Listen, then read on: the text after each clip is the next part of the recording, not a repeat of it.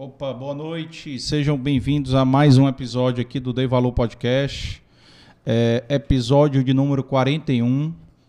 É, sejam bem-vindos aí quem está assistindo aqui a primeira vez. Já convidando vocês aí para se inscreverem aí no canal, né, ativarem o sininho, já deixaram um like para o nosso convidado de hoje.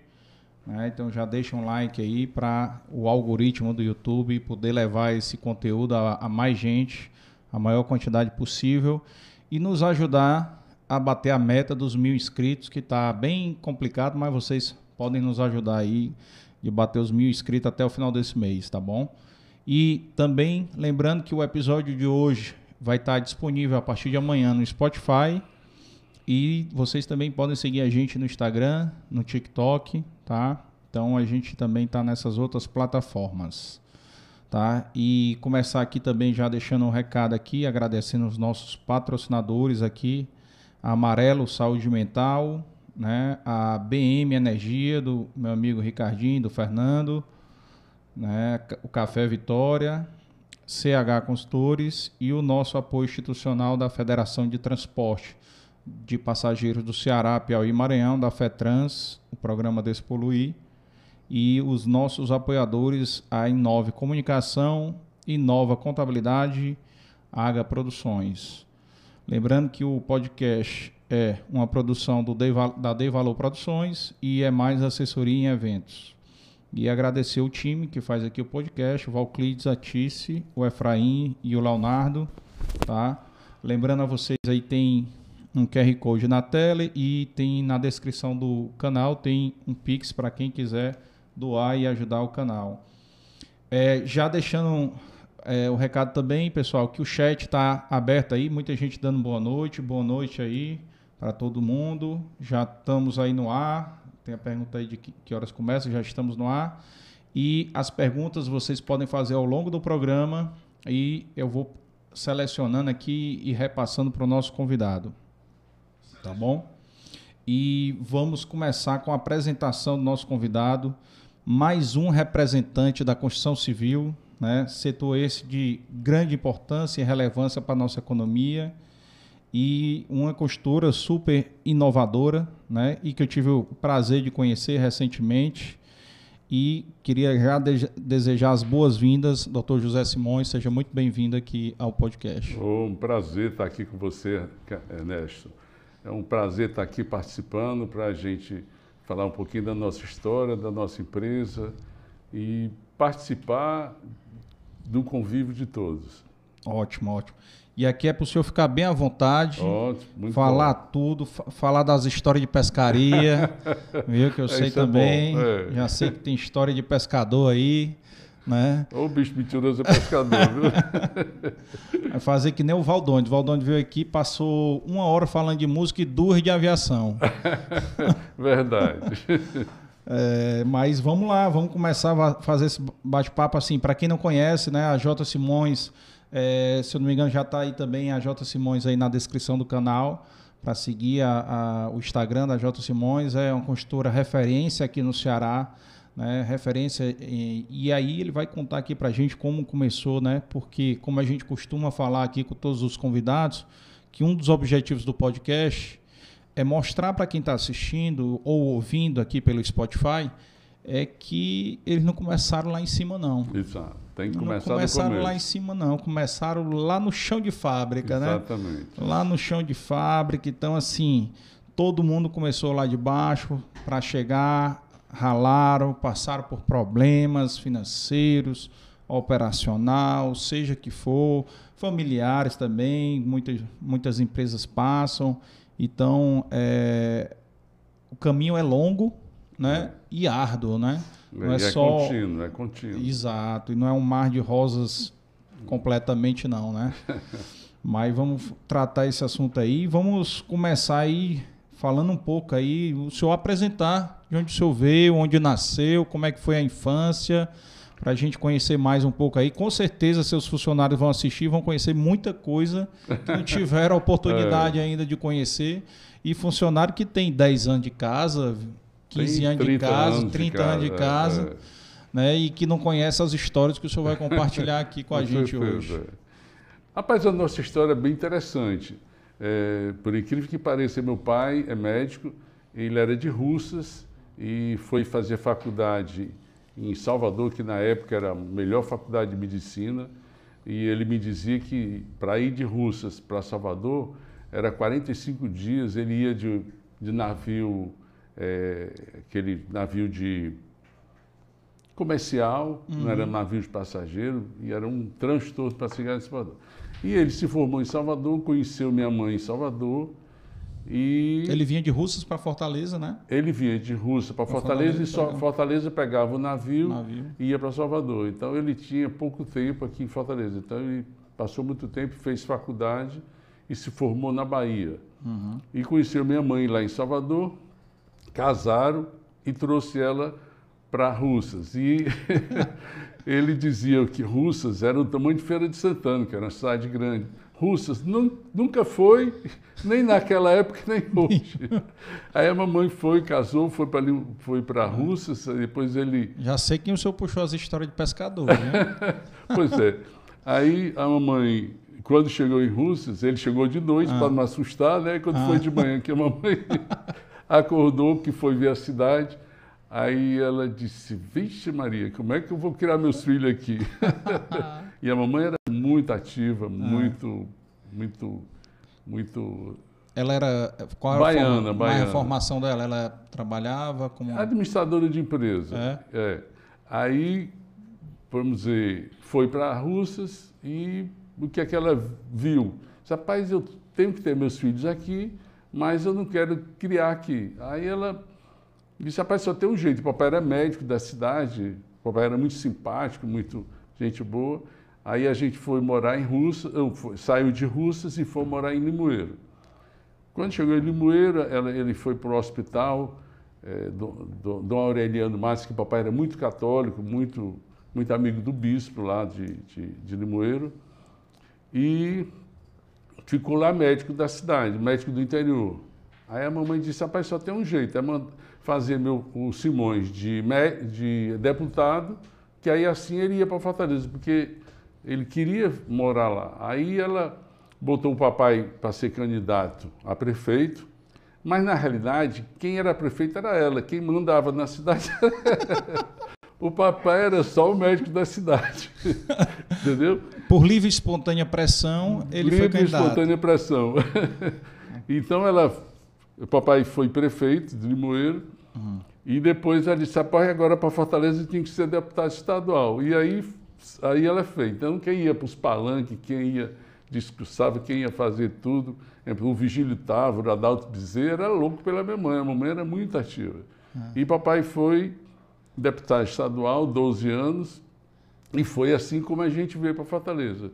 Chegando aqui em Fortaleza, ela rapidamente botou a gente nos melhores colégios e botou logo no, no Ideal Clube, no Náutico, e queria que a gente se enturmasse. Se enturmasse. Que a mamãe era de uma cidade, era de Salvador, de uma família boa, morava na Avenida 7, entendeu? Uma, uma, hum. um, um, sócio é, social muito bom, então ela teve essa visão e viemos para Fortaleza. Empreendedora. Era. É, mandar. Danado. e, e vocês nasceram. São três irmãos, não é isso? São três irmãos. É, eu sou o caçula. O, caçula. o Alfeu, meu irmão, é, era engenheiro civil. Uhum. A minha irmã era professora de colégio, uhum. de primária. Somos só nós três. Vocês nasceram em, em Fortaleza. Em Fortaleza. É, porque na época não tinha maternidade, a mamãe quis trazia a gente para é, nascer aqui. Aí a gente nasceu, a gente tinha casa aqui e tinha casa em Limoeiro. Em Limoeiro. Aí ficava indo lá. Aí nós nascemos aqui, mas ficamos em Limoeiro até 10, 12 anos de idade. Aí depois, quando papai foi, foi para deputado, aí a gente veio morar de, de, de vez para cá. Em Fortaleza. Em Fortaleza. É. E aí não voltou mais para lá também? A gente ia passar férias. Férias. É, passava férias, passava temporada. Família lá, primos? Não, é, tinha os, os, a família do meu pai, é. porque a minha mãe, como era baiana, é, a família é toda da Bahia. Uhum. Então, ela, depois uma, uma, uma irmã dela é que casou com uma pessoa de Russas, e aí ficou morando em Russas, mas não em Limoeiro. Então também se dividia nas férias para ir para Salvador também. De muito vez em quando. Pouco, muito pouco. É. É, depois é porque também era muito, muito mais demorado. Muito mais demorado, é. é. Rapaz, faz muito tempo. É. Algumas primaveras, né? Algumas primaveras. Um dia desse, um dia desse. e, e como é que foi? Onde foi que vocês estudaram aqui? Rapaz, a gente ficou estudando é, no Colégio São João. Eu fiz todo o meu, meu hum. ginasial e fiz o científico no Colégio São João. Aí quando foi, foi eu sou da primeira turma da Unifor. Quando a, a Unifor é, abriu o vestibular, aí eu prestei vestibular para engenharia. O meu irmão já era engenheiro civil. Aí eu. Ele eu, se formou aonde ele? Ele se formou na Federal, porque naquela época não tinha só faculdade, tinha só, tinha, só tinha Federal. Aí uhum. eu entrei na primeira turma da Unifor é, e entrei em, em 73. Cinco anos eu me formei em 77. 77. Estou com 40 e poucos anos de, de formado aí. Um dia desse. uma pista. Uma aí o Alfio já era formado, aí a minha irmã era professora. E todos moravam aqui também? Todos moravam aqui em Fortaleza. E como é que foi a vida universitária? Rapaz, eu, eu vamos dizer, eu consegui fazer é, minha faculdade dentro dos cinco anos, nunca perdi uma cadeira, graças a Deus fiz dentro do prazo. É, eu, tive a, eu, tive a, eu tive a felicidade, no terceiro ano de faculdade, um amigo nosso, que era engenheiro da Quero Galvão Baiá, ele me conseguiu um, estágio na Humberto Santana, que era uma empresa de consultoria. Uhum. E naquela época, estagiário não tinha salário, né? Você era, ia, fazia o expediente, tudo, mas não tinha salário. Mas também eu não estava atrás de salário. Então a gente ficou estagiando na Humberto Santana, uma empresa de consultoria, e a gente ia para Mossoró nas minhas férias, eu ia para Mossoró, voltava, tudo por minha conta. tudo por minha conta. Aí depois a gente estagiei na, na Humberto Santana e depois eu me mudei para a Costura Andes, que foi na época dos viadutos da, Bo, da Borgemela, aqueles oito viadutos que tinha na Costura Aquele do Sim de ônibus, né? Ali em frente ao Sim de ônibus. É, todos aqueles viadutos da BR-116 eram seis viadutos. É, então era construtora antes que fazia com, com, com fundação em tubulão. Então foi um aprendizado muito bom para mim.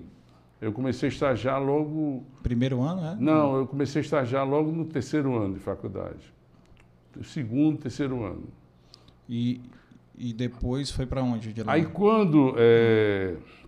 Aí meu irmão trabalhava numa construtora, ele saiu da construtora e a gente resolveu botar uma construtora. É... Eu ainda estava fazendo o terceiro ano de faculdade. Aí eu já tinha estagiado, eu tinha experiência de obra, de, de estagiário, né? Aí a gente montou uma, uma construtora. Aí a gente começou a pegar obra do, do exército, obras pequenas. Era fazer tubulação, é, coisas pequenas no exército, de concorrência pública e tudo. E eu ainda eu era estagiário, Aliás, eu era bem novinho e a gente pegava as obras e quem era o servente era eu, quem cavava o buraco era eu, quem fazia a massa era eu, quem ia para a betoneira era eu, porque é novo, por que, que eu vou bom ficar brio, olhando? Hein? Bom brilho, bom brilho. É, rapaz, ó, pessoal, pessoal novo, não fique acanhado porque vai fazer massa, não. Eu acho é. que tem que começar rasgando mesmo. Será e... que saem da faculdade hoje achando que vão ficar dentro do escritório, hein? Tem que ralar. Por isso que eu digo, engenheiro que é bom é quando fura um pé num prego, né? Ah, é? Pisa no prego. Pisa no prego. Mas hoje as obras são tão organizadas que não tem mais esses pregos nas obras. Mas antigamente tinha. Você é, furava o pé para não tinha jeito como não furava o pé. Imagina um prego de 12 mil por 10 entrar no, oh, atravessar o sapato. Deve ser uma sensação boa demais, né? Você não esquece nunca. É, com certeza. E aí vocês montaram a construtora, é a Monteiro Simões, é Pronto, é a gente montou a, a, Monteiro Simões em 75, tá? A gente hum. montou a construtora em 75 e a gente começou a fazer obras pequenas e aí foi. Aí a gente teve uma grande felicidade, a gente era muito amigo do Zé Carlos Pontes, o Erivaldo Arraes, era na época que ele estava começando a costura Marquise. Marquise, e o Erivaldo, é, a gente começou, começou a subempreitar a obra dele, ele pegava obra de concorrência pública e passava para a gente e a gente fazia. Então o Erivaldo e o Zé Carlos nos ajudou muito no começo da, da Monteiro de Simões. Isso eu agradeço muito a eles dois. E é, qual era o tipo de obra que vocês pegavam? Dele? Rapaz, uma obra que eu me lembro muito é um Frotinha lá de Messejano, uma obra grande. Sim, é, sim.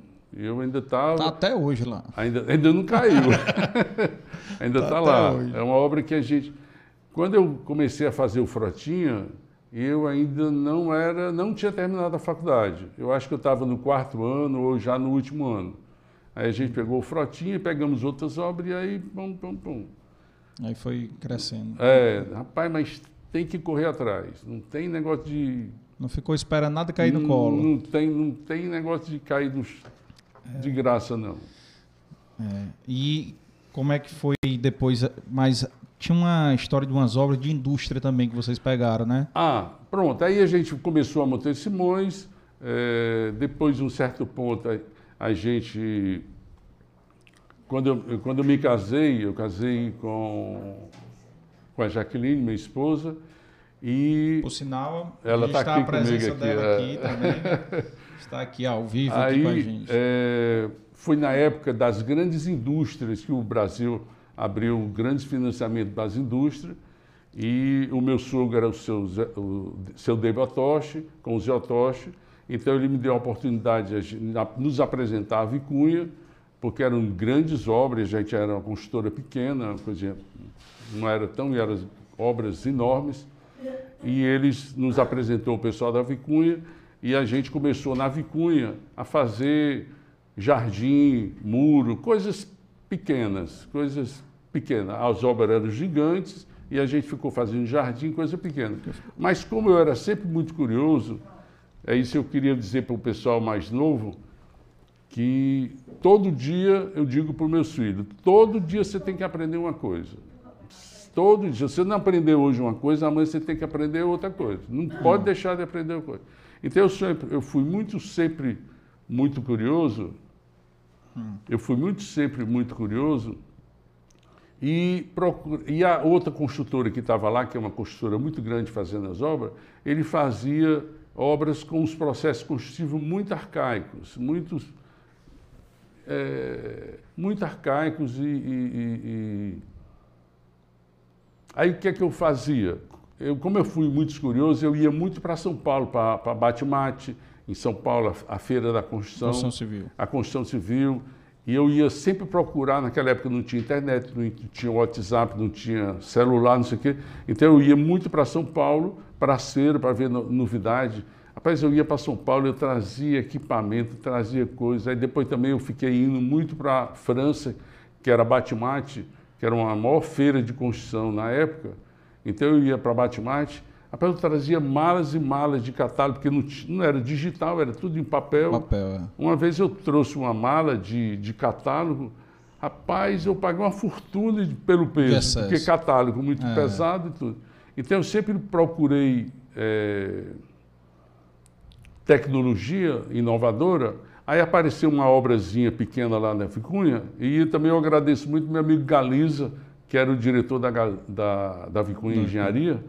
Aí eu cheguei para o Galiza e Galiza, rapaz, eu bolei aqui, um, tinha comprado umas escórias em São Paulo, eu comprei uma escória, mandei fazer outras aqui, porque antigamente não tinha essas Usou escórias como metálicas. modelagem, né? É, que era um processo construtivo, que eu buscava. Aí eu digo, Galiza, me arranja essa portaria aí para eu fazer. Aí ele deu a portaria para a gente fazer e, me, e deu para a gente 90 dias para fazer. E a gente fez em 40, ou- em 48 dias. Aí ele viu que. Aí, eu, aí apareceu uma outra obra maior. Aí eu cheguei e disse, Galiza, deixa eu, deixa eu fazer, deixa eu lhe mostrar o que é que eu quero fazer. Eu que- antigamente as construções se fazia com aquelas escoras, com madeira, com um Madeira. negócio bem artesanato, um negócio. Aí eu digo, deixa eu fazer com equipamento metálico, tudinho. Aí eu fiz o protótipo. Tá, tá bom. Aí fez, pronto. Aí eu comecei a pegar as obrazinhas e aí continuou. No final a gente já estava com muitas obras. E isso aí foi naquela época que foi o começo do distrito industrial lá de Pronto, Maracanaú, não foi? Exatamente. É. Década de 70, final, 70, 80, é? Por foi na faixa de 80. O- Era o Adalto Bezerro, governador, na época. É, Já era 80, então. é. 80, eu acho que era. Tinha muitas obras industriais. Aí a gente começou pegando obra no Cunha. Aí foi quando a gente a, a gente se separou da Monteiro Simões e hum. a gente começou a J. Simões. Foi logo quando a Viva nasceu, em 86. Aí, como eu tinha separado, eu, eu, o meu irmão ficou com as obras que já estavam contratadas e eu uhum. voltei para fazer jardim e voltei para fazer pequenas obras, as né? pequenas obras. E tive que voltar. Aí no final a gente voltou a fazer todas as obras. Então ali em Maracanaú, a maioria das fábricas ali em Maracanaú, quase todas nós fizemos. Vicunha, Metalic, Campo Belo, Cotesse, é, Grandene Sobral. A gente fez muitas obras. A Grandene Sobral é grande. É, também, né? muitas obras. A gente fez muito. A gente fez uns 450 mil metros. A J. Simões, aí eu estou dizendo. Já, não era mais. Já não, não era mais a Monteiro Simões. Então a J. Simões, a gente é, conseguiu fazer uns 450 mil metros quadrados. Uma coisa que eu não posso esquecer, que eu falei no começo da construtora, foi o coronel Elias Lima Barros, tio da, ja da Jaqueline. Ele foi uma pessoa que nos indicou muito e a gente conseguiu pegar algumas obras do Exército, do Estado. Então ele ajudou. Eu não podia esquecer do meu amigo coronel Lima Barros. Ah, que bom, é legal. É. Aqui, aqui pode dizer o nome de todo mundo, viu? Pronto, graças pode a Deus. Pode falar o nome é. de todo mundo, de é. empresa aqui. Não que não é TV. em casa. É, aqui está em casa, aqui não é, não é, é, TV não, que tem aquele negócio de não, não pode fazer merchandise, não pode fazer, aqui pode. Não, o Coronel Elias nos ajudou muito, porque todo mundo às vezes precisa de um empurrãozinho, tá? Tem muita gente todo que mundo. tem, às vezes as pessoas não crescem porque falta uma oportunidade, falta assim alguém que dê a mão, entendeu? É, que dê o primeiro passo, né? É.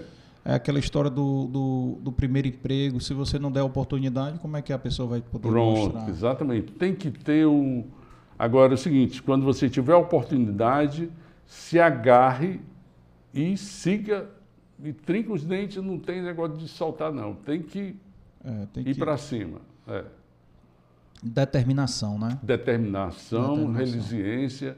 Não tem hum. tempo ruim. Não tem tempo ruim. Ah, o senhor construiu aquela se não me engano, Maracanã tem duas unidades da Veicunha, né?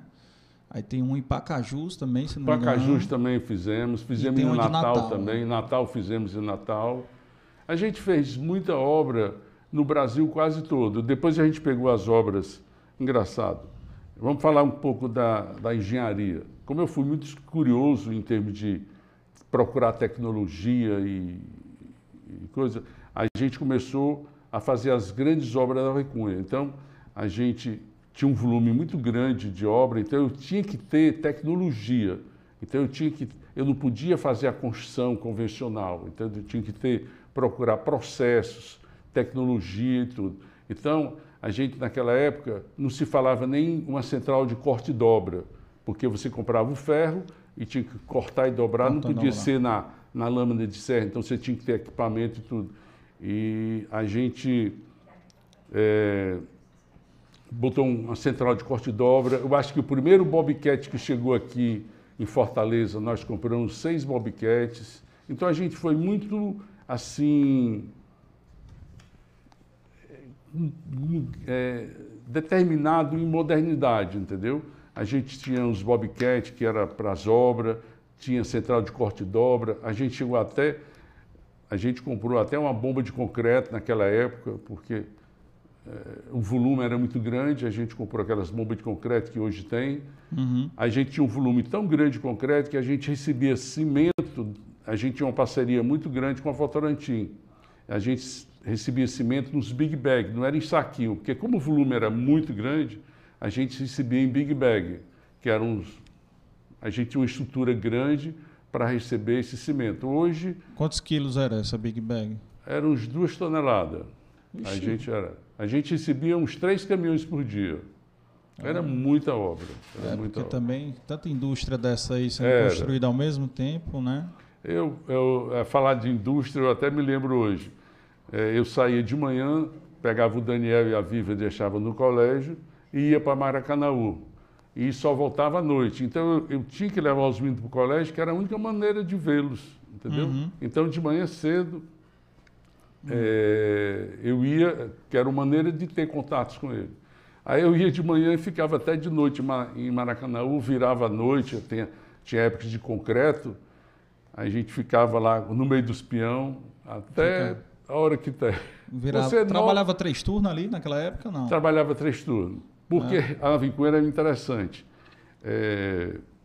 A Vicunha, eu estou falando Vicunha, que foi um, uma, aqui uma maior, referência. É, Mas teve outras Várias, grandes né? obras, né? É. que a gente ficou com um histórico muito grande, todas as indústrias que vinham sempre nos procurava, tá? Então a Vicunha fazia o seguinte, ela comprava os equipamentos na Suíça da não me lembro como é o nome do fabricante. Ele, ele comprava os tiares, os maquinários, os né? maquinários da Suíça. Enquanto a Suíça produz, produziu o equipamento, a gente tinha que construir a obra para quando os equipamentos chegassem.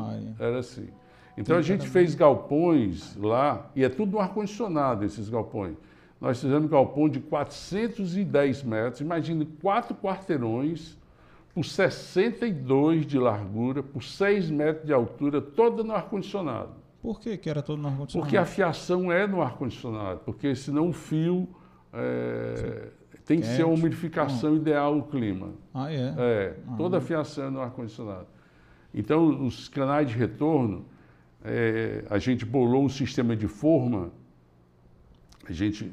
Porque, rapaz, é o seguinte, era questão de sobrevivência. Se você tinha tecnologia, você. As outras construtoras entravam com preço e, e ganhava de você. Então a gente, nesses canais, a gente, como eu viajava muito, via lá fora os processos, então eu bolei um sistema de forma que a gente agilizava muito os processos, entendeu? Então foi um vamos dizer, é isso que eu quero dizer para os nossos amigos estudantes, começando a engenharia. Uhum. É, o mundo é infinito. Tem que estar todo dia. Até hoje, a gente, na construtora, essa semana mesmo, nós estamos bolando. Hoje mesmo à tarde eu falei com a engenheira nossa que a gente fica criando sempre processo. A gente nunca está achando que que está satisfeito? Não, que tá é, todo dia tem que aprender inovando. uma coisa. É, tem que tá, todo dia tem que aprender. É importante isso para manter em alta, manter sobrevivência, sangue né? Sangue novo, né? É. Sim, aí com com as indústrias, aí hum. o que é que aconteceu? É, serve até aí para todo mundo aí, o seguinte, como a gente ficou com um volume muito grande de obra, a gente ficou com muita tecnologia, e em Fortaleza não tinha aquela construtora que fizesse as estruturas de concreto para as construtoras, terceirizada. Então, como eu tinha uma estrutura muito grande, recebia cimento a granel, eu tinha uma parceria muito grande com a Votorantim, a gente tinha uma parceria muito grande com a Gerdau, tá certo? que eram parceiros muito fortes com a gente, a gente tinha um volume muito grande. Aí a gente. Concreto começou... e aço garantido. Era, que era o maior. Uhum. É, a gente tinha um preço diferenciado, hoje é um, um grande parceiro nosso ainda. E com isso eu disse, aí eu vi um mercado de estrutura de concreto. Aí eu comecei a fazer estrutura de concreto para outras construtoras, para Diagonal, para Cópico, é, para construtora Metro. Naquela época, é, a gente chegava, eu dava a estrutura de concreto, tudo pronto, tudo era por minha conta. Hoje não, as construtoras que estão aí, você dá o ferro, dá o concreto, não, mas a gente, a gente dava a estrutura pronta. Tinha até uma construtora que quando ele ia fazer pagamento, ele não ia à obra, ele parava o carro na frente da obra e contava os andares e dizia, é, mande pagar. ah, é? Era. E a gente entregava a estrutura tudo por nossa conta. Ah. A estrutura, deixava pronto. Ela amarrava a meta, era tem que ser tantos andares pronto. por semana. É, a gente é. fez a gente fez muita estrutura para muitas construtoras, muita, hum. muita construtora. E engraçado, e tudo quem é visto é lembrado, né? É, com certeza. quem é visto é lembrado.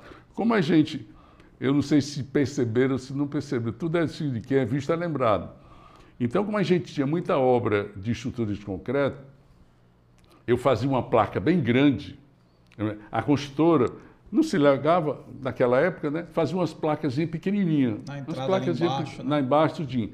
Aí eu pegava uma obra, aí fazia uma placa de 6 por 3. Gigante. uma placa 6 por 3 É aquela história, quem é visto é lembrado. Então todo mundo achava que aquelas obras eram nossas. Então a Tacava gente lá em cima a obra? Na Hã? obra taca... era embaixo? eu botava mesmo? embaixo, embaixo, e às vezes eu botava nos pavimentos, né? E começava a fazer propaganda da, da J. Simões, entende? Aí quando foi mais, mais muito tempo depois, já, na, já na J. Simões, a gente começou a fazer eh, obra por, por incorporação, com- com já o setor imobiliário. Foi quando a gente fez uma sociedade com meu sogro, com o Zé Otoshi, era meio a meio, era 50% nosso, 50% dele. A gente, a gente fez alguns prédios. Aí, quando eu comecei a fazer as incorporações, nossa, aí nenhuma consultora quis fazer mais estrutura com a gente. É, porque aí viu que era concorrente, Era né? concorrente. É, daí Engraçado. Protegendo, protegendo. Se É, protegendo. mercado, né? É. Mercado. Então a mudança foi essa, a mudança para a incorporação foi essa daí. Pronto, aí a Começou a gente fazer- começou a fazer Isso foi que ano? 86, 90, 90. e- É, Aquele, 2000. pré, aquele prédio da Leonardo Mota, né? Tem um prédio de vocês? na Tem Leonardo ali. Mota, tem um prédio. É. Ali é um prédio da, da família. É. É. Mas a gente ficou fazendo também, a gente ficou fazendo muito tempo as obras da esplanada, que era do, do meu As sogro, lojas, né? as lojas da esplanada.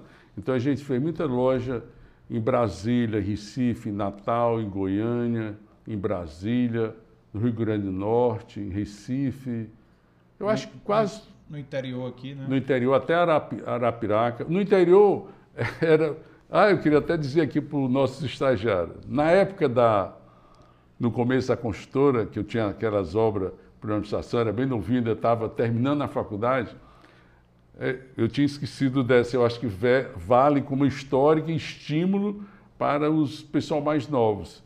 Então eu peguei muita obra no interior e eu ia, vamos dizer, eu peguei a obra em Morada Nova, em Quixaramubim, Iguatu. É.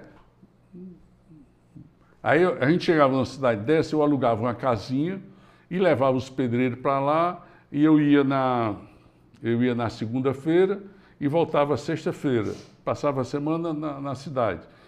E para não gastar dinheiro, eu ficava dormindo com os peões todo dia.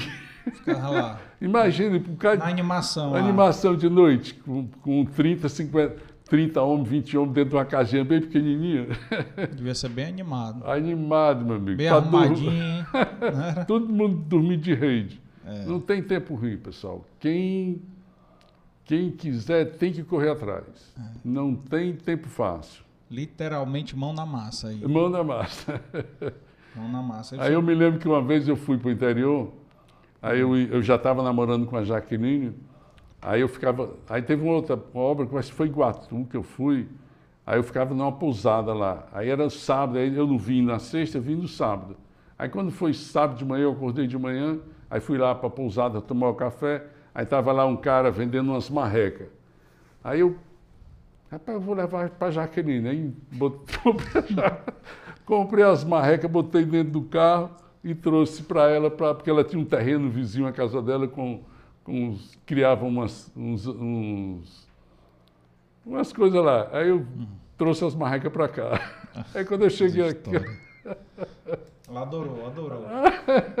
até hoje ela É. se lembra dessa história. E, e, assim, as obras que, que o senhor fez, assim, também, o que foi que mais marcou aí nessa- nessas obras no começo, né? Essas indústrias, o que foi, assim, um grande divisor de água que o senhor acha, assim, dentro?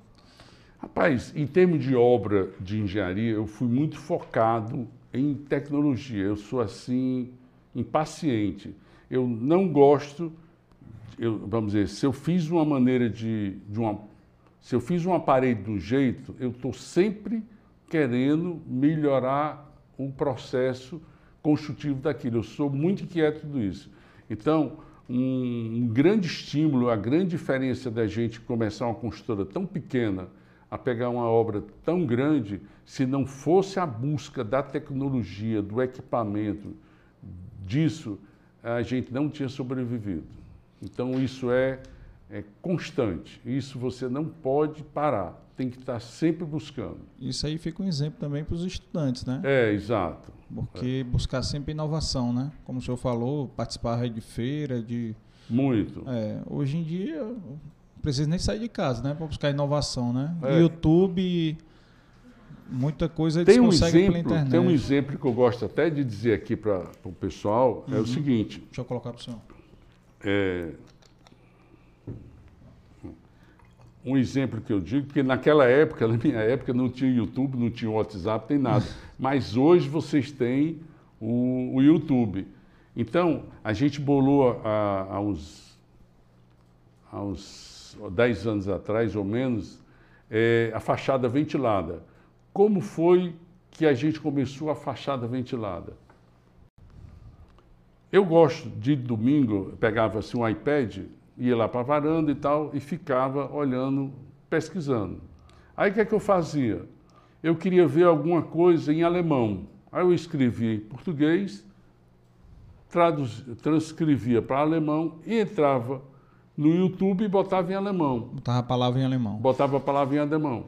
Aí o que é que você faz, pessoal? Você busca tudo que for na Alemanha daquele produto que você está precisando. Então foi uma das, uma das grande oportunidade minha foi quando eu comecei a ver a fachada ventilada, que a gente, eu comecei a ver na, na Austrália, na Espanha, na Espanha, e aí a gente começou a ver, porque lá ele tem um problema do clima que é diferente do nosso. Então, uhum. eu peguei as tecnologias dele e tropicalizei para cá. Então, é, esse sistema de fachada ventilada eu vi no YouTube, umas empresas na Espanha, é, quem nos ajudou muito, a gente trabalhou de mão dada, foi o Eduardo da Metal Brasil, que é um cara muito inteligente, um cara bem, um professor Pardal, e a gente desenvolveu essa fachada ventilada. Hoje, os nossos prédios, nós já estamos com mais de 12 torres de apartamento, já está consolidada a fachada ventilada, porque ele dá um conforto térmico, acústico, tá certo? Muito bom, durável, é um negócio assim fantástico. Então, foi no YouTube que nos motivou a desenvolver isso. Agora, curiosidade minha, por que em alemão? Não, eu botei alemão como exemplo. Uhum. Eu, eu pesquiso em alemão, inglês, é, em alemão. É, espanhol também? Espanhol, espanhol. Não, é porque eu achei que alguma coisa de, de na Alemanha ser uma uma referência maior na engenharia, alguma coisa assim? É, a Alemanha sempre está em termos né? de tecnologia, é, vamos dizer, em termos de cimbramento, é, hoje, em termos de cimbramento, é, a engenharia alemã é muito importante. Tem muitos equipamentos bons, muito. Tem a engenharia muito boa da Alemanha. Mas não custa nada você ficar vendo em outros países, entendeu? É. E, e a engenharia lá também é fortíssima, automotiva, né? Tudo na tudo, Alemanha. Tudo. Aliás, tudo na Alemanha é forte, né? Tudo é Alemanha é forte. É. Mas a gente pesquisou é, em outros países. Em é, outros o senhor encontrou na Espanha, não foi isso que o senhor e, falou? É, é na, na Espanha. Aí quando eu entrei no YouTube, eu entrei, falei com o site, aí fiz amizade lá com o espanhol e a gente trocou em, Trocou, em é, portunhol? Foi em portunhol, é, dá para falar, né? E a gente falou, ele mandou umas amostras, a gente desenvolveu, hum. e aqui com o Eduardo da Metal Brasil, a gente aprimorou, a gente tropicalizou, entendeu? Uhum. A gente fez um ajuste para o nosso, o nosso Ceará. O senhor falou do Dr. Pardal, me lembrei do outro Dr. Pardal que nós temos aqui, um Made in Ceará, né, que é seu parceiro também. Ah, ah, o Joaquim Caracas. Caracas. É, Por coincidência, é, tudo que o Caracas quer bolar, ele, ele me procura, porque, engraçado, em termos de tecnologia, no nosso meio de engenharia, o mercado todo, quando eles é, quer, quer experimentar um produto, eles vão na J. Simões, vamos dizer, alguém em São Paulo diz, rapaz, eu quero lançar um produto tal. Rapaz, vá lá no Ceará, procure lá a J. Simões, que ele faz. Que ele faz. Aí, o Caracas é um que agora nós estamos na primeira obra é, lá do J Smart Carolina, nós estamos lançando um sistema construtivo, é a última versão é 2.0 ou 3.0 do Caracas. E ele está na nossa obra. A gente já, já concretou a primeira laje, na próxima semana já vamos concretar a outra laje, já o novo sistema do Caracas. Diz o Caracas é a obra mais moderna do mundo. Ah, é? é, bem interessante. Ah, é. Você é, dá uma economia muito grande, você consegue grandes vãos, porque é, você fazia laje só com 7 metros, 6 metros. Com esse sistema dele, você já consegue fazer vãos de 9, 10 metros. E mais barato do que o convencional. E a gente está fazendo agora com ele, é, que é, é o, o J Smart Carolina. E tem muitos fabricantes que sempre nos procuram para experimentar algum produto. É um produto. Tem um, um, exemplo muito interessante. O presidente da, da Amanco, hum. não sei se eu deixo você falar. Não, pode falar, é, pode falar. O presidente da Amanco, o Maurício, esteve aqui em Fortaleza e ele estava querendo lançar uma tubulação multicamada para gás, gás butano de apartamento. Então ele chegou, mostrou para a gente, a gente achou espetacular, só que o bombeiro de Fortaleza não conhecia e ele me pediu para dar uma ajuda e eu era, eu, eu sou, eu, na época eu era diretor da, da do Sinduscom. Eu sou diretor também da Coopercom hoje, que é a cooperativa das construtoras. E na época eu era diretor da, do Sinduscom. Aí eu usei a estrutura jurídica do, do e a gente passou dois anos junto ao bombeiro, pegamos todos os catálogos importados, porque o, o produto era importado da Holanda, aí a gente pegou todos os, os, os atestados, contratamos um, um tradutor juramentado para poder dar fidelidade. Só sei que a gente passou dois anos para aprovar essa tubulação de gás. E hoje, todas as construtoras hoje, nós estamos usando esse sistema de gás, que é mais seguro, mais prático, mais rápido de executar. É, tá sempre, sempre que, produ, que tem um produto diferente, o pessoal nos procura. Inclusive a Manco lançou, que eles trouxeram da Holanda também, que é o FlexTemp, que é uma tubulação é, muito inteligente. Hoje a gente usa nas nossas obras. É, é, é, como eu digo, o Caracas diz, a prova de burrice. Hum. É, vamos dizer, o cara não tem como errar. Porque às vezes o operário ele não presta atenção, acaba. Entendeu? Então esse sistema da, da Manco, eles também nos procurou, querendo que a gente começasse a usar, porque dizem aí que o pessoal fica esperando que a gente erre ou acerte. Quando a gente acerta, eles começam a usar. Ctrl-C, Ctrl-V. Ctrl-V, Ctrl-C. e hoje, muitas construtoras usam esse equipamento. Mas a gente entra sempre como... É, como é que diz? Um, é, para experimentar. Se a pioneiro, né? o pioneiro, é. Ele sempre nos procura para para ser os pioneiros. O laboratório. O laboratório. Né? Ele sabe que a gente gosta de novidade. E sabe que vocês dão e um a gente feedback, vai em né? cima. É. Rapaz, é o seguinte, só acerta e erra quem faz. Então uhum. eu digo para todo mundo o seguinte, digo para a minha equipe, acredite no seu pensamento e faça naquilo que você, você faz. Você nunca pode chegar alguém da sua equipe, do seu time, e tolir ele se você botar muita pressão, ele acaba ficando um, um, um, colaborador medroso, com medo de arriscar. Então, lá, lá no escritório, na empresa, é o seguinte: só acerta e erra quem faz. Você não pode errar o mesmo erro da mesma vez. Quem tenta, né? Quem tenta, mas que tente. Como, como a gente fez muitas obras fora, nem dava para eu ir todas as obras. Uhum. Então, uma coisa que eu dizia para a minha equipe: Rapaz, faça no que o coração diz. É, hum. Mas não deixe fazer. Se eu chegasse na obra e o cara disse, eu fiquei com dúvida, aí eu. Carpê da vida. Ah, porra, tem que tentar. Você tem que acreditar em você. Isso, e só acerta e erra quem faz. Uhum. Só acerta e erra quem faz. Então, tente, não fica parado. Então pode errar a mesma coisa, né? É, é exatamente. já... Um aprendizado, né? Um processo de aprendizado total. Aprendizado, é. É. E, e na construtora, é, diga aí, você ia falar. Não, falando das obras, pode falar. É. Depois eu falo. Pronto, na, na J. Simões, é, nós somos hoje quatro. A J. Simões se, res- se refere em quatro. O Roberto Costa Lima, Roberto Costa Lima meu, é nosso diretor, meu irmão, meu irmão de sangue, é meu braço direito. É, é, ele está com a gente lá. Ele começou com a, com a a gente contratou ele para fazer uma obra de alto acabamento. a Foi logo no começo da construtora. E hoje ele está com a gente até hoje. Então, hoje na construtora, eu fico na parte da engenharia, o Daniel fica na parte comercial e marketing, na parte de compra de terreno, essa parte aí. A Vivian fica na parte financeira, é a mulher do dinheiro, ela Quem manda? ela- é a Amanda, a mulher do dinheiro. E o Beto é a parte gestão administrativa. É meu braço direito, que o que ele disser está dito. É.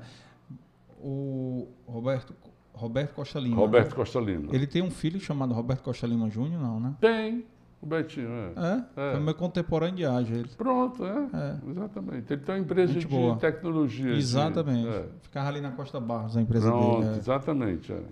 Gosto muito dele, gente boa. E essas obras, qual foi essa obra que. Eu vi aqui num, num portfólio do senhor, que eu pesquisei aqui de obras. Fez banco também, né? Banco Safra também. Fizemos. É, Fez a algumas gente- obras de, de, de É, banco. de banco. A gente fez o Banco Safra daqui de Fortaleza. Uhum. É, um, vamos dizer, a obra daqui ali na Sansumon é uma miniatura do Banco Safra de São Paulo. E a gente fez a mesma agência em Recife, também do Banco Safra. É um de Tipo- granito. E É. É, é como se fosse o Banco Safra de São Paulo. Aqui a gente fez o Banco Safra, o, o Monte Clínico nós construímos, o Hospital Monte Clínico. Então, na época, é um hospital de altíssimo padrão. Era referência. Era né? referência em termos de tecnologia, de ar-condicionado. Foi o quê? Final da década de 90, aquele multiclínico? Foi, foi, foi. O centro cirúrgico, é, eu não sei como é que está o centro cirúrgico, mas naquela época o nosso centro, o centro cirúrgico que nós é, é, ex- executamos a obra, ele trocava a cada, a cada 60 minutos, ele trocava todo o ar do centro ci- cirúrgico. Ele tinha um filtro de, de- no centro cirúrgico, que era o único hospital, acho que no Nordeste, a, a ter esse sistema de filtro. Hoje eu não sei, deve estar ainda com, com É, esse Monte. Clínico, acho que foi, foi vendido para a Mil, foi? Foi a Mil? A Mil, comprou? a Mil comprou e depois uma empresa americana comprou da Mil. Foi? Foi. Já uma empresa já comprou da Mil. Rapaz, a gente fez um bocado de Ah. obra aí, um bocado de canto. Coincidentemente, ontem, eu, num, num bate-papo lá com a Arizinha, a gente estava falando exatamente que hoje em dia os hospitais daqui, tudo, tudo foi vendido. É, Né? Só tem um hospital Gênesis aqui, que ainda não foi vendido, mas os, os outros tudo é grupo nacional que comprou. é porque né? eu acho que tem que ter escala, né? Escala, é. Porque suprimento é um negócio muito sério. E construção civil, então, É, tem que ter muita escala, tem que né? ter muita escala. É. E vocês ainda fazem essas obras assim, ou só residencial mesmo agora? Não, aí depois a gente ficou fazendo muito tempo as indústrias, depois As lojas as também? lojas e ficamos fazendo obras contratadas, tipo o Banco Safra. A gente fez uma obra em Salvador da Maxtel, que era telefonia celular, era eh, em Salvador, que era do, do Bradesco com a Vicunha e uma empresa italiana. A gente fez em O que, Salvador. que era lá? O que, que era? Uma central de telefonia. Hum. É. Ah, Aquela época foi logo quando começou o celular no Brasil. A gente fez essas obras lá em Salvador. Na Deles. época dos PT 550 da Motorola. Aqueles... Era, era. A gente fez uma obra lá. E... E, e depois a gente foi. Diga. Não, pode dizer. E aí depois a gente se focou no setor imobiliário, Uhum. tá certo? Que Ah, hoje. Ficou quanto tempo construindo junto com, com o seu Debe e o seu Zé Pouco Tocha? tempo. Pouco, tempo. Foi só para iniciar mesmo no setor, depois É, a que- gente fez uma, umas três obras ou quatro obras, não me lembro. É, Hum. Era meio a meio. Botava um real, eu botava um real, um real, um real, um real, e aí, graças a Deus, tudo deu tudo certo. Foi. É, aí depois a gente ficou só. Qual foi a primeira obra só do senhor? Se lembra aí, vamos pegar na memória. Eita. Primeiro residencial, né? Que eu tô residencial. falando. É. Vamos per perguntar aos universitários. Vamos ver aí, o Daniel tá. o Daniel e Vivian no chat aí, ajudem é. aí. Qual foi a primeira? É, é... Falar nisso, mandar aqui um abraço né, para eles e também para. Deixa eu ver aqui. Para Caterine, né? É. Henrique, Bianca, Alice, né? Alice, os netinhos, é, meus né? netos, exatamente. Os netinhos. E aí tem, tem a. Quem? Laborei. Não, não foi. Laborei. Rapaz, eu já já disse qual é. É porque, graças a Deus, nós estamos com 137 obras. Hum. Nós estamos nas 137 obras. É muita obra, né? É, muito. Ave Maria. Nós estamos perto de mil metros de área construída. A gente está, mil metros que eu digo, a gente estava com 950 mil metros. Eu acho que a gente já está com 960. Eu estou louco para a gente chegar nos um, milhão de metros quadrados. Um milhão de metros já, quadrados. Já chega, né? Já, já, já chega, já, já chega. chega. A gente está com um bocado de J Smart aí para depois a gente fala sobre falar, J Smart. É, falar é. sobre esse conceito aí de J Smart. Aqui, é. tem, aqui também não tem problema a gente avançar no tempo e voltar não. E voltar, viu? né? Não Vai e volta, né? É, pode avançar e voltar. O que a memória, Agora, o que a memória falar, né? É, não, e aqui a, a, o, o, grande objetivo aqui também do podcast é, é aqui é um retrato do senhor até hoje, né? É. Então é um retrato da sua vida, da, da, da, da sua experiência, do, do aprendizado da J. Simões até hoje. E assim, um aprendizado para que é a grande vantagem do YouTube é que ele eterniza, né, as histórias. É. Vai daqui a 20 anos aqui a, a, a Alice, a Bianca, o Henrique vão estar pesquisando o que que o vovô fez. Pronto. Vão pesquisar o nome do vovô. É. Aí vai lá encontrar o nome do vovô, a entrevista deles. Pronto. Entendeu? Vão assistir e é esse o nosso objetivo, é que fique é. o legado e que sirva de inspiração para os outros, né? É, falar em inspiração, tem uma, uma um detalhe muito importante, que é um orgulho muito grande para a J. Simões, é que a nossa equipe, o nosso time, isso é um orgulho imenso que nós temos. É, quase toda a nossa equipe é o primeiro emprego. Bacana. A gente quase não tem alguém, eu acho que eu acho que não, não temos ninguém que veio de outra consultora, que veio de outra coisa. Tudo Começou como estagiário, o primeiro emprego. É, nós temos exemplos que me emocionam da nossa equipe. Nós temos gente de que começou o primeiro emprego. Cite os exemplos aí, pode citar. Rapaz, é quase todos. A Fabiana, hum. que hoje é a, Fabiana Andrade, trabalha com a gente, foi o primeiro emprego. Ela entrou aqui com. Ela chegou na construtora menina hum. e hoje ela é que toma conta do dinheiro para receber lá. É, a Vive Rebouça, nossa engenheira da sala técnica, entrou como, começou na construtora como menor aprendiz, menor aprendiz com 16 anos. Hoje ela é chefe da sala técnica, entrou como menor aprendiz, depois fez escola técnica, depois fez engenharia, ficou nossa estagiária e hoje é ela que manda na engenharia. Olha aí. Olha aí. E nós temos um outro exemplo também muito interessante. Rapaz, se eu for dizer aqui exemplo, é. Mas, Mas vale dizer, a pena, eu falar. acho que esses exemplos vale a pena para estimular aos demais. Hã? Pronto. É, nós temos dois exemplos que eu acho super bacana. O Janari, quando a gente estava fazendo as fábricas da Vicunha, ele começou como servente. Ah, sim. Ah, vou falar outra coisa aqui. Porque depois. ele entrou, ele entrou como servente. Ah na construtora. Aí depois de servente foi para encarregado de servente, auxiliar de pedreiro, pá, pá, pá, hoje ele é mestre geral. Falar do Janari, depois eu vou falar do Daniel aí. Vou, vou misturar aí os, os assuntos. Quando o Daniel. Não, depois eu. Pronto, aí o Janari. Depois eu volto para esse assunto, porque não vai confundir as histórias. Então, Pode voltar, não tem problema. Depois a gente volta para esse assunto. É, então, a gente tem exemplos é, do Dianari. Ele entrou como servente, hoje ele já é mestre geral.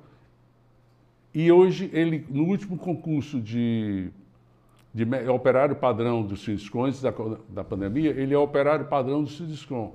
E ele terminou a Unifor, a administração de empresa, porque quando o Daniel, depois eu vou falar a história do Daniel, do meu filho. Quando o Daniel chegou na consultora, ele encontrou que ninguém era formado. Uhum. Aí ele, com a Vivi, disse: Papai, ninguém aqui é formado. Não pode, papai. O que é que você quer fazer? Papai, vamos ajudar para todo mundo se formar. E hoje todo mundo é formado na consultora. A gente abriu um sistema de pagar metade da faculdade. Então hoje, esse Dianari entrou como servente e terminou o uniforme que a gente fazia a contribuição da faculdade dele 50%. e dos demais. E nesse estímulo do Daniel, é um orgulho muito grande que eu, vivencio isso agora, o Franzé, ele entrou como auxiliar de, auxiliar de setor pessoal lá na consultora. Uhum. E hoje ele é engenheiro civil, colega, meu colega. Está fazendo um J Smart, já está terminando o J Smart. Entrou como auxiliar de almoxerife. Aí a gente, o Daniel ficou esse sistema de pagar a faculdade, ele fez uma faculdade de técnico de edificações, de técnico de edificações, fez engenharia e hoje está terminando o J Smart da José Vilar. Técnica de edificação, que é dois anos, né? É técnico, dois anos, né? depois ele fez engenharia e hoje ele está conosco tudo. Uhum. É, o Franzé, o Janari. Rapaz, hoje eu, eu, o, o J Smart, Dom, que é lá na o, o, o, o Matheus Damasceno começou como estagiário. Ele já está na vigésima lá, já terminou a estrutura, já está descendo a obra em, em, pleno funcionamento. Se formou ano passado, ou no mês passado. Se formou agora em janeiro. Olha aí. Começou como estagiário com a gente. E a gente tem hoje quatro engenheiros no gatilho dentro então, de casa. Que estão fazendo a faculdade. É. Olha aí. É. E eu digo para eles, só acerta e erra quem faz. Você não pode ter medo de fazer. E me pergunte que a gente, se eu não souber, a gente procura a saber. Procura junto. Procura junto. Então, pessoal, procure, é, porque às vezes uma, uma, uma grande. Depois vou falar a história do Daniel. Uhum. Uma grande, é, eu acho que um, uma grande é, qualidade, sei lá, um, uma coisa muito importante que a gente faz lá na consultora, a gente pre, procura aquelas pessoas que têm o ímpeto. Ânsia de crescer, Ânsia vontade. de crescer. Você conhece algum ex-preguiçoso? o cara nasce preguiçoso e morre, morre preguiçoso. preguiçoso relógio que atrasa, não adianta. Eu gosto é. muito de ditado disso. É. Se você for ver esses ditados que eu faço, é. não foi eu que inventei, mas é profundo. Ó, relógio que atrasa não adianta. Não adianta é. você perder. O cara é preguiçoso, é. ele vai morrer preguiçoso. Não adianta ficar perdendo. Ah, ele vai deixar de ser preguiçoso? Não vai. Não, não. Então, lá na consultora, toda a nossa equipe, quando a gente vai procurar, contratar, eu digo para o pessoal, ele tem um ímpeto tem a garra, é o primeiro que aprende. Por incrível que pareça. Às vezes a gente pega gente, rapaz, você sabe fazer Excel? Não, sei não, mas se ele tiver o ímpeto, é o primeiro que aprende. Uhum. É o primeiro que aprende. É incrível como. Então não adianta ficar perdendo tempo com a equipe. Às vezes você bota uma pessoa no lugar que está ocupando o lugar que alguém quer que muitas pessoas precisam de uma oportunidade. E é bom as pessoas terem humildade de dizer que não sabe é, também, né? Exato. Porque às vezes, pelo medo, pela vergonha, a pessoa diz, não, eu sei. Aí quando vai, quando você vai ver na prática, né, ela não sabe. É, então, tem... Mas se tiver um ímpeto, é. Lá a gente busca. a gente busca muita nossa equipe hum, que tem um ímpeto. Para um ímpeto de aprender. E eu fico com esse meu ditado, o pessoal já fica até.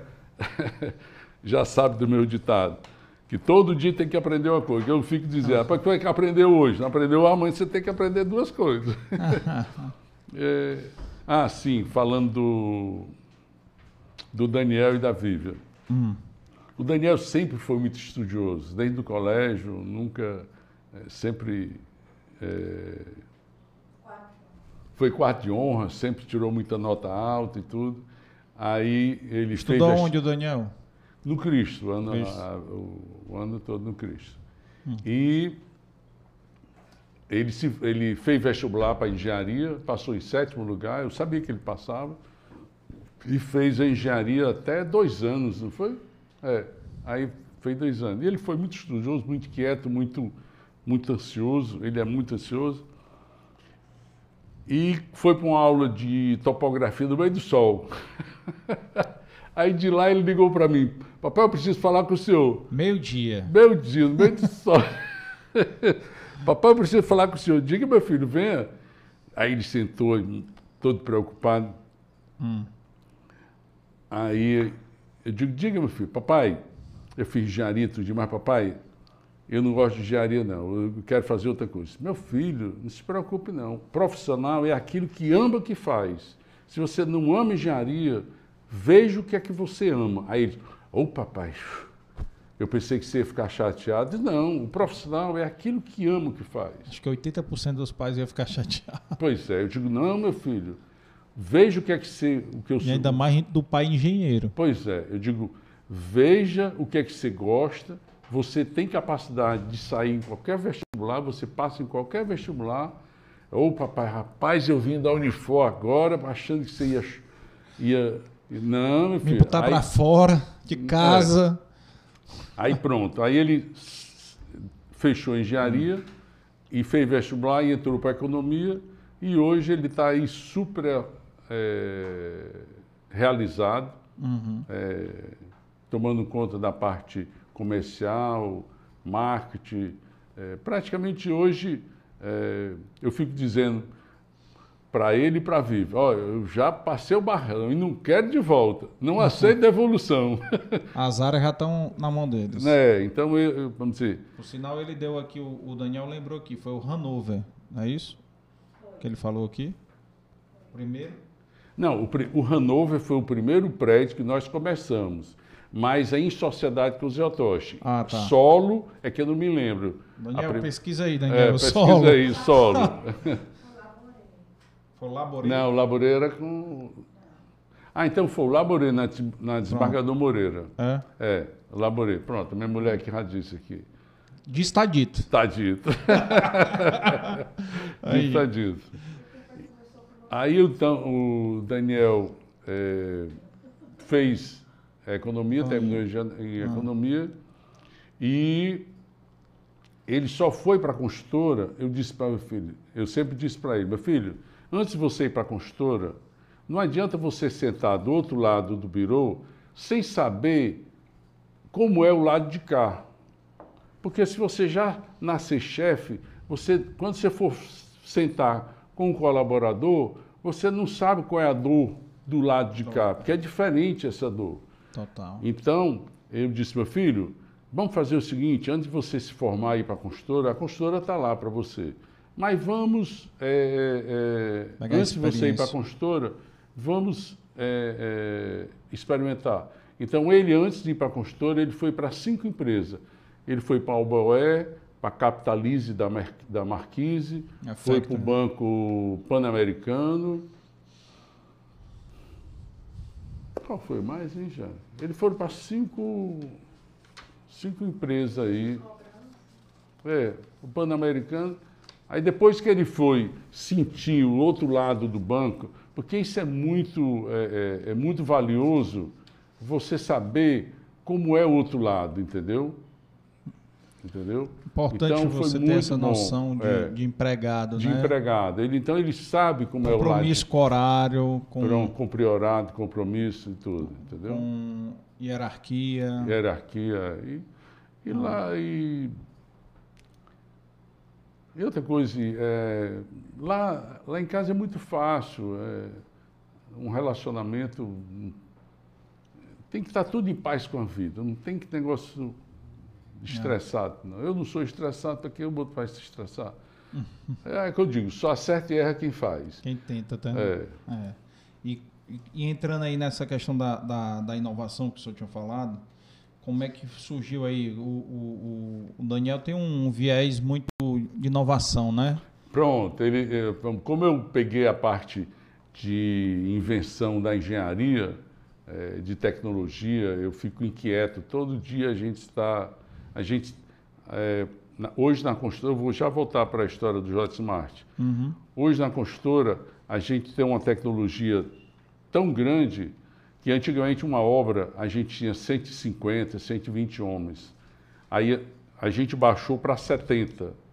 Hoje a gente só pode ter 60 homens na obra, com administração e tudo. E a gente com 60 homens, 60 homens na obra, a gente está antecipando as obras. A gente não tem betoneira nas obras, a gente não tem betoneira. A gente, o sistema construtivo é um é bem engrenado, tá certo? A gente é o que eu fico dizendo. O meu sonho é parar de construir. Eu queria ser um montador. Virou uma indústria mesmo, né? É uma, indústria. Nós mesmo. temos processo construtivo.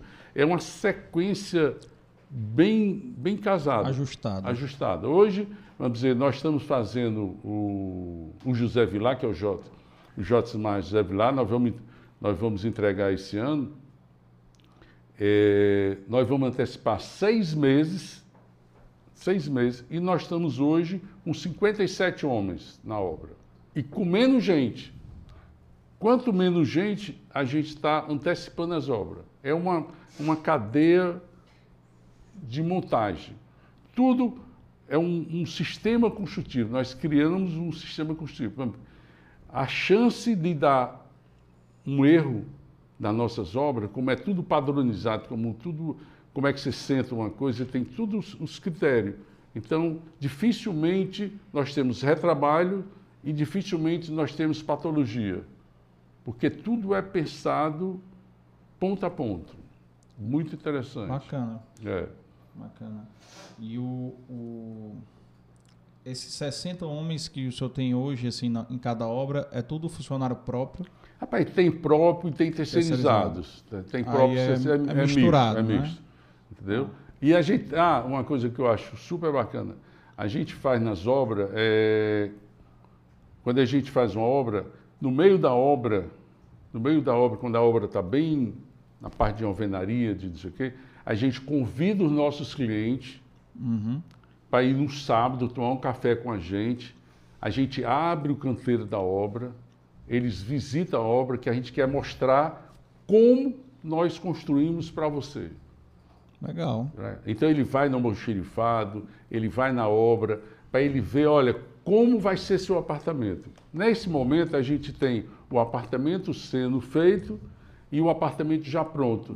Então a pessoa vê o, o zelo que a gente tem como, e como a gente, a gente mostra como construímos. É um negócio muito bacana. E ainda consegue surpreender né, o cliente, Exato. porque ele fica ele encantado. fica encantado, não esperava. E outras construtoras fazem isso hoje em dia ou Não não? sei, não É. sei. não Mas tem uma outra coisa, você surpreender na entrega, né? Entregando seis meses antes, sei.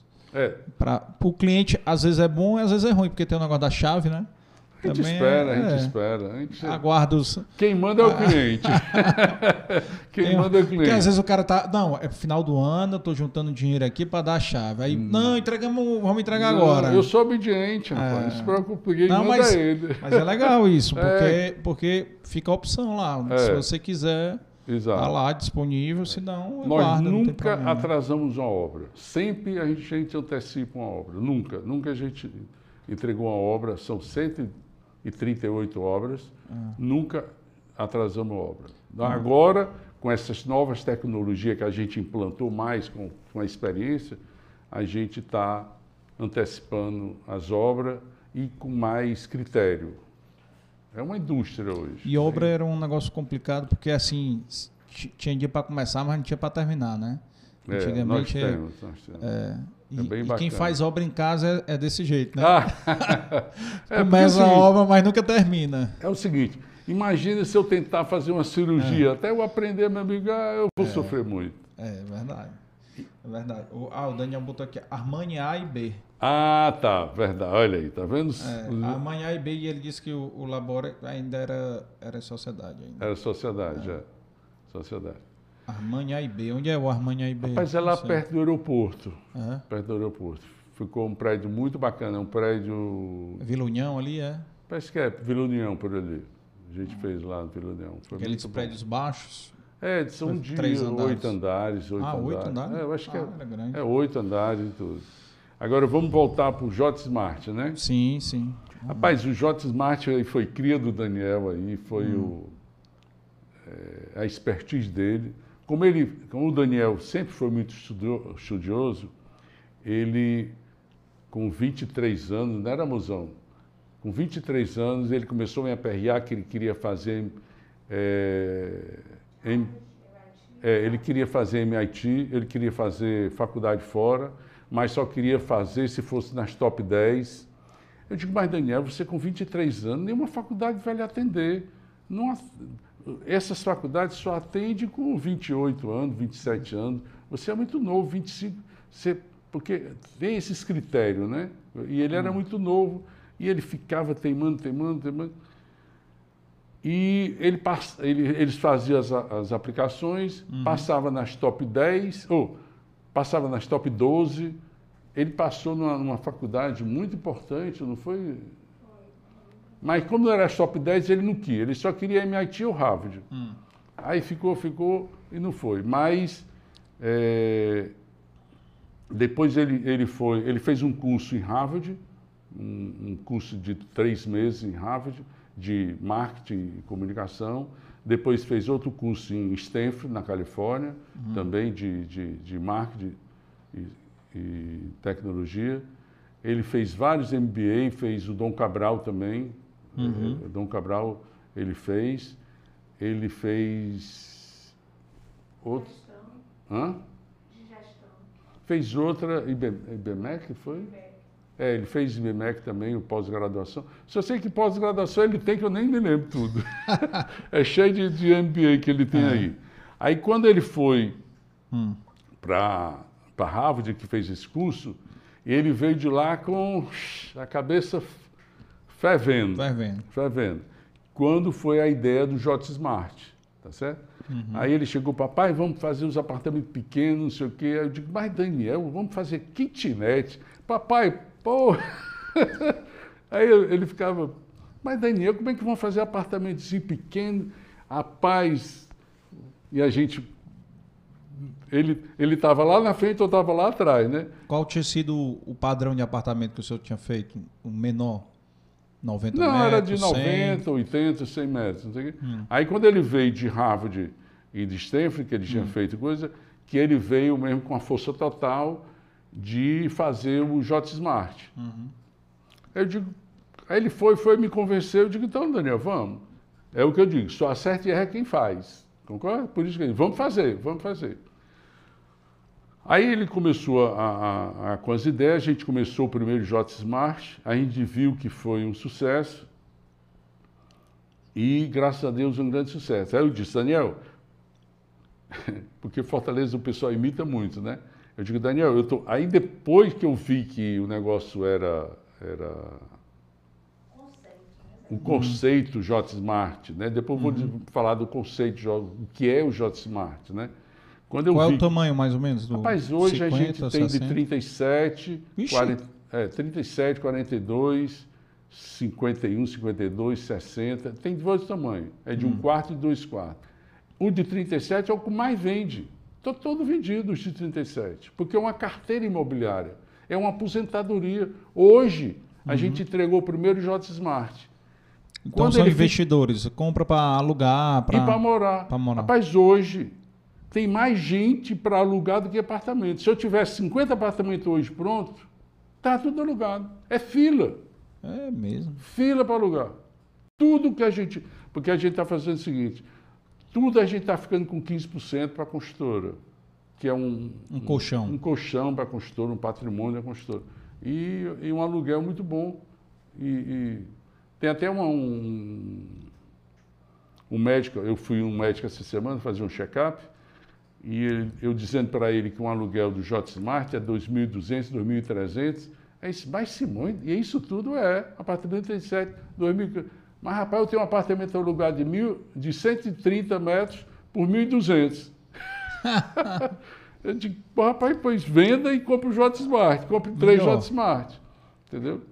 Então a gente lançou o J Smart. Quanto menor, maior a rentabilidade, né? É, quanto maior a rentabilidade. Os 37 metros é o que mais vende. Nós temos prédio todo vendido.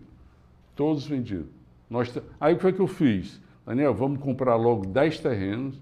Aí nós compramos 10 terrenos, já lançamos 6, já estamos construindo, já estamos é, já começando, e nós temos mais 4 para lançar. Já está tudo vendido. Planejado então, já. Tudo planejado. Aí a gente botou lá na construtora, foi até a ideia do Daniel, da gente fazer um decorado lá na construtora. Nós temos dois decorados na construtora. Quem quiser, vai lá na construtora e você vê o apartamento lá, o quão resolve. É um apartamento totalmente inteligente, tá certo? Tem co-work, as, as fechaduras são digitais, é, as camas levantam e descem, é, tudo, rapaz, é super bacana. É, tem co-work, tem tem um supermercadinho. Aquelas portaria eletrônica portaria agora? Portaria é- eletrônica, todo, já. Se você perder o celular, você não entra em casa. Não tem chave o apartamento. E se for roubado? Aí você compra o celular. Mas tem jeito, tem Dorme jeito. fora de casa. Dorme fora de casa. É, mora fora de casa. Mas é muito tecnológico, tá certo? E é o que mais vende. Nós temos dois Legal. apartamentos. Engraçado, o né? de Porque... 37 e o de 2 quartos e 3 quartos. Lá na costura. Quem quiser é. visitar, é muito agradável e muito bonito. 37 metros é uma, é uma sala comercial praticamente, né? Rapaz, uma, mas uma... incrível como é. cabe. Incrível como cabe. Só você vendo como é. é Porque as famílias estão muito pequenas.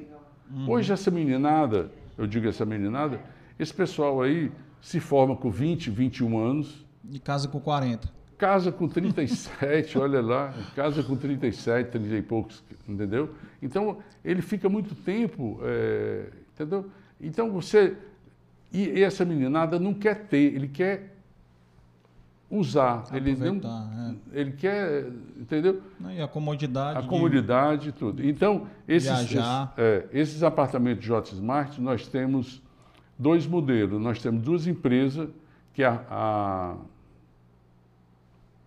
a Sete Cantos, que faz aluguel é, por normal, ele por, por long, long state, que é a Sete Cantos. Ele aluga e por aluguel normal. E tem a Home, como é o nome da empresa? É, tipo que um Airbnb? É um tipo coisa... Airbnb, é uma empresa grande. Ah, meu, Daniel vai me matar porque eu esqueci o nome da empresa. Mas ele está assistindo ele, bota já aí. Bota já. Não tem problema não. Quer dizer que tem seis em construção ou já tem entregue? Já? Tem, tem, tem um entregue, não vamos antecipar agora a...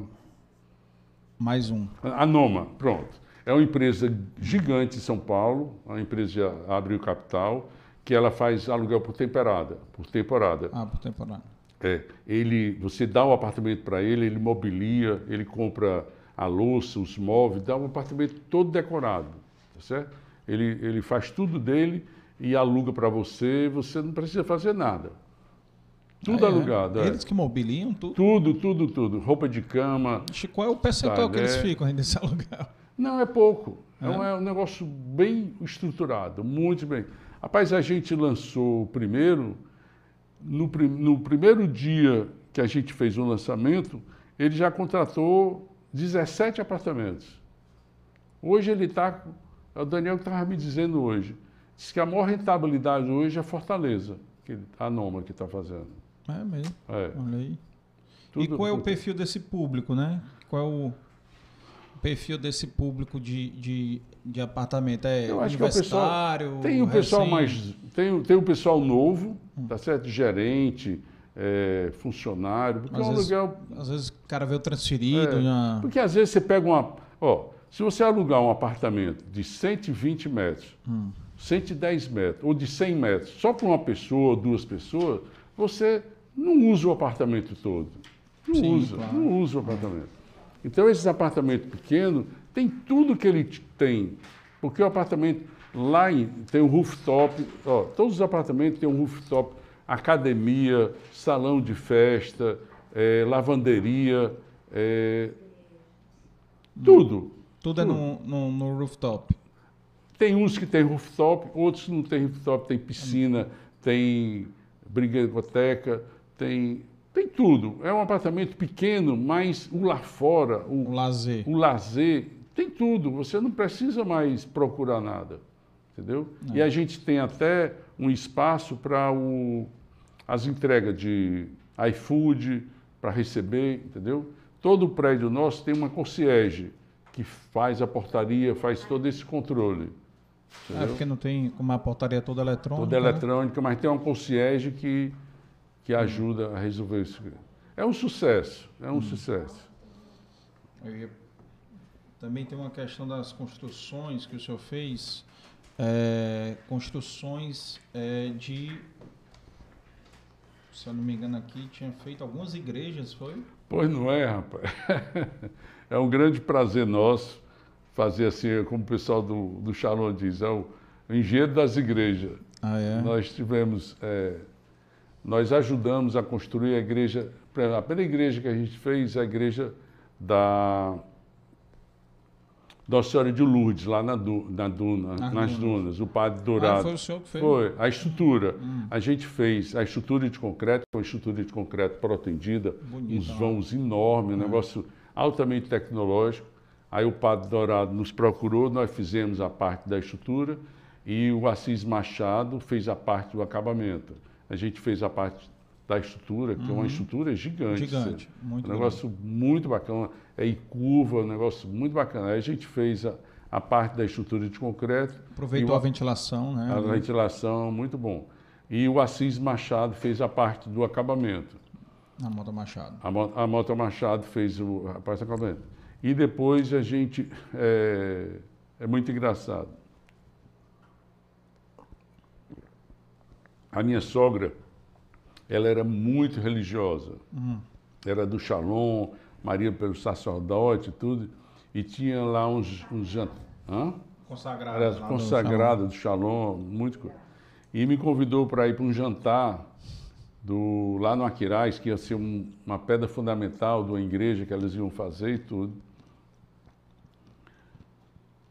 Aí eu fui para esse jantar e estava lá o Leandro, eh, que é o, o administrador, a parte de gestão, e ele estava dizendo que ia fazer a igreja. Aí eu vi o projeto da igreja, que é a igreja gigante. Aí ele dizendo que ia começar a igreja.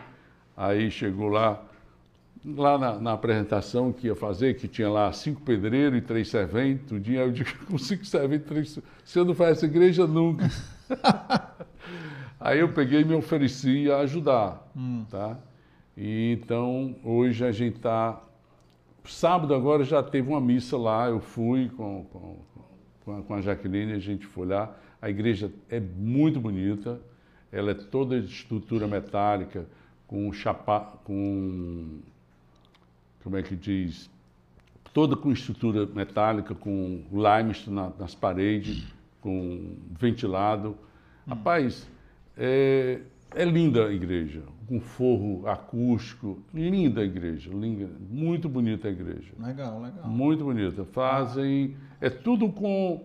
A gente vai fazendo a igreja de acordo com a arrecadação. Com a.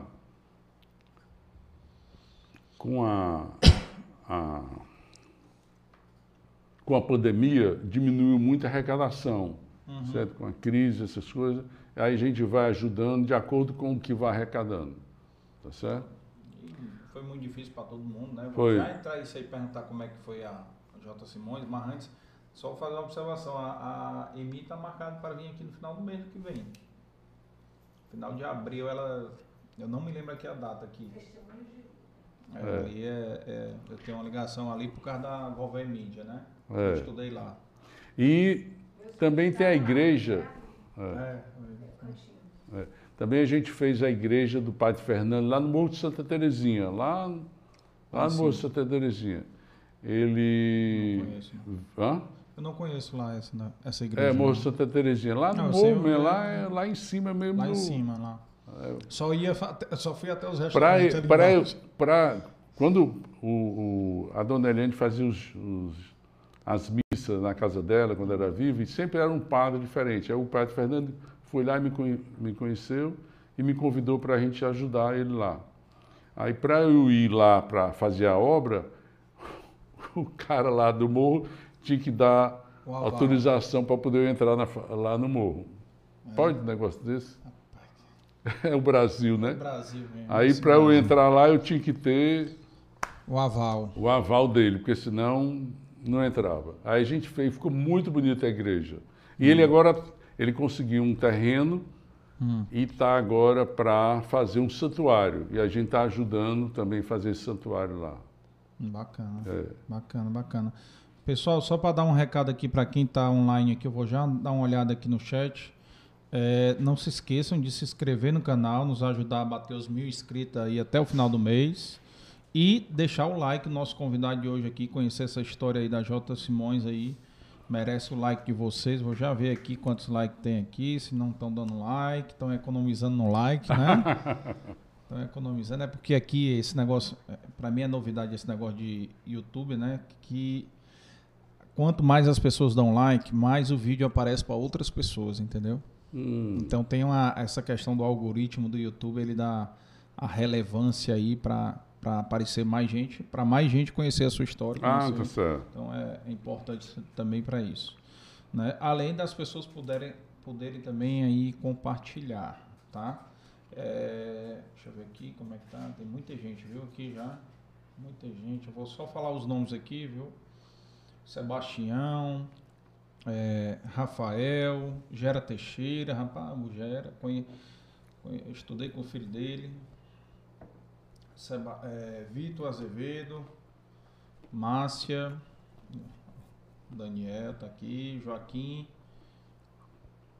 Paula Nanias, Francisca Écio, Kelviane, Mai, Mailton, Darlano, Eduardo Sanford, Bernardo Oliveira. Olha o Roberto Costa Lima tá aqui, olha aí. aí, um abraço aí para ele também, um abraço pro seu filho também. Cícero Alencar, Adelaide, Erivan, Vivian Rebouças. É a nossa engenheira aí, Vi- Ah, é? o nosso patrimônio. Ah, é, é a Vivian. Ah, sim, é a, a Vivian que você falou, o exemplo. É. Exato. Ah, tá. É, Wilton, Wilton Lima, no- Francisco Soares, é, Clausen Duarte, a, Fe, a Feu Simões aqui, ó. É o Alfeuzinho, meu, meu Seu sobrinho? É, irmão, Tá filho do Alfeu. Aí. Um abraço aí, a Feu, Eduardo, é, Ruth, uma águazinha. Léo, tem mais água lá? Só trazer mais outra aqui pra ele. Tem, pronto. É, Damião Lopes, Camila, Adelaide e Hanner. Opa, obrigado. Bota aí. Pronto. E como é que foi, né? Ah, sim, antes de entrar no assunto da pandemia, curiosidade aqui, qual foi o menor apartamento que o senhor construiu, tamanho, né? Acho que foi antes do J Smart que eu tô falando, né? E, e o maior, qual foi o maior tamanho também?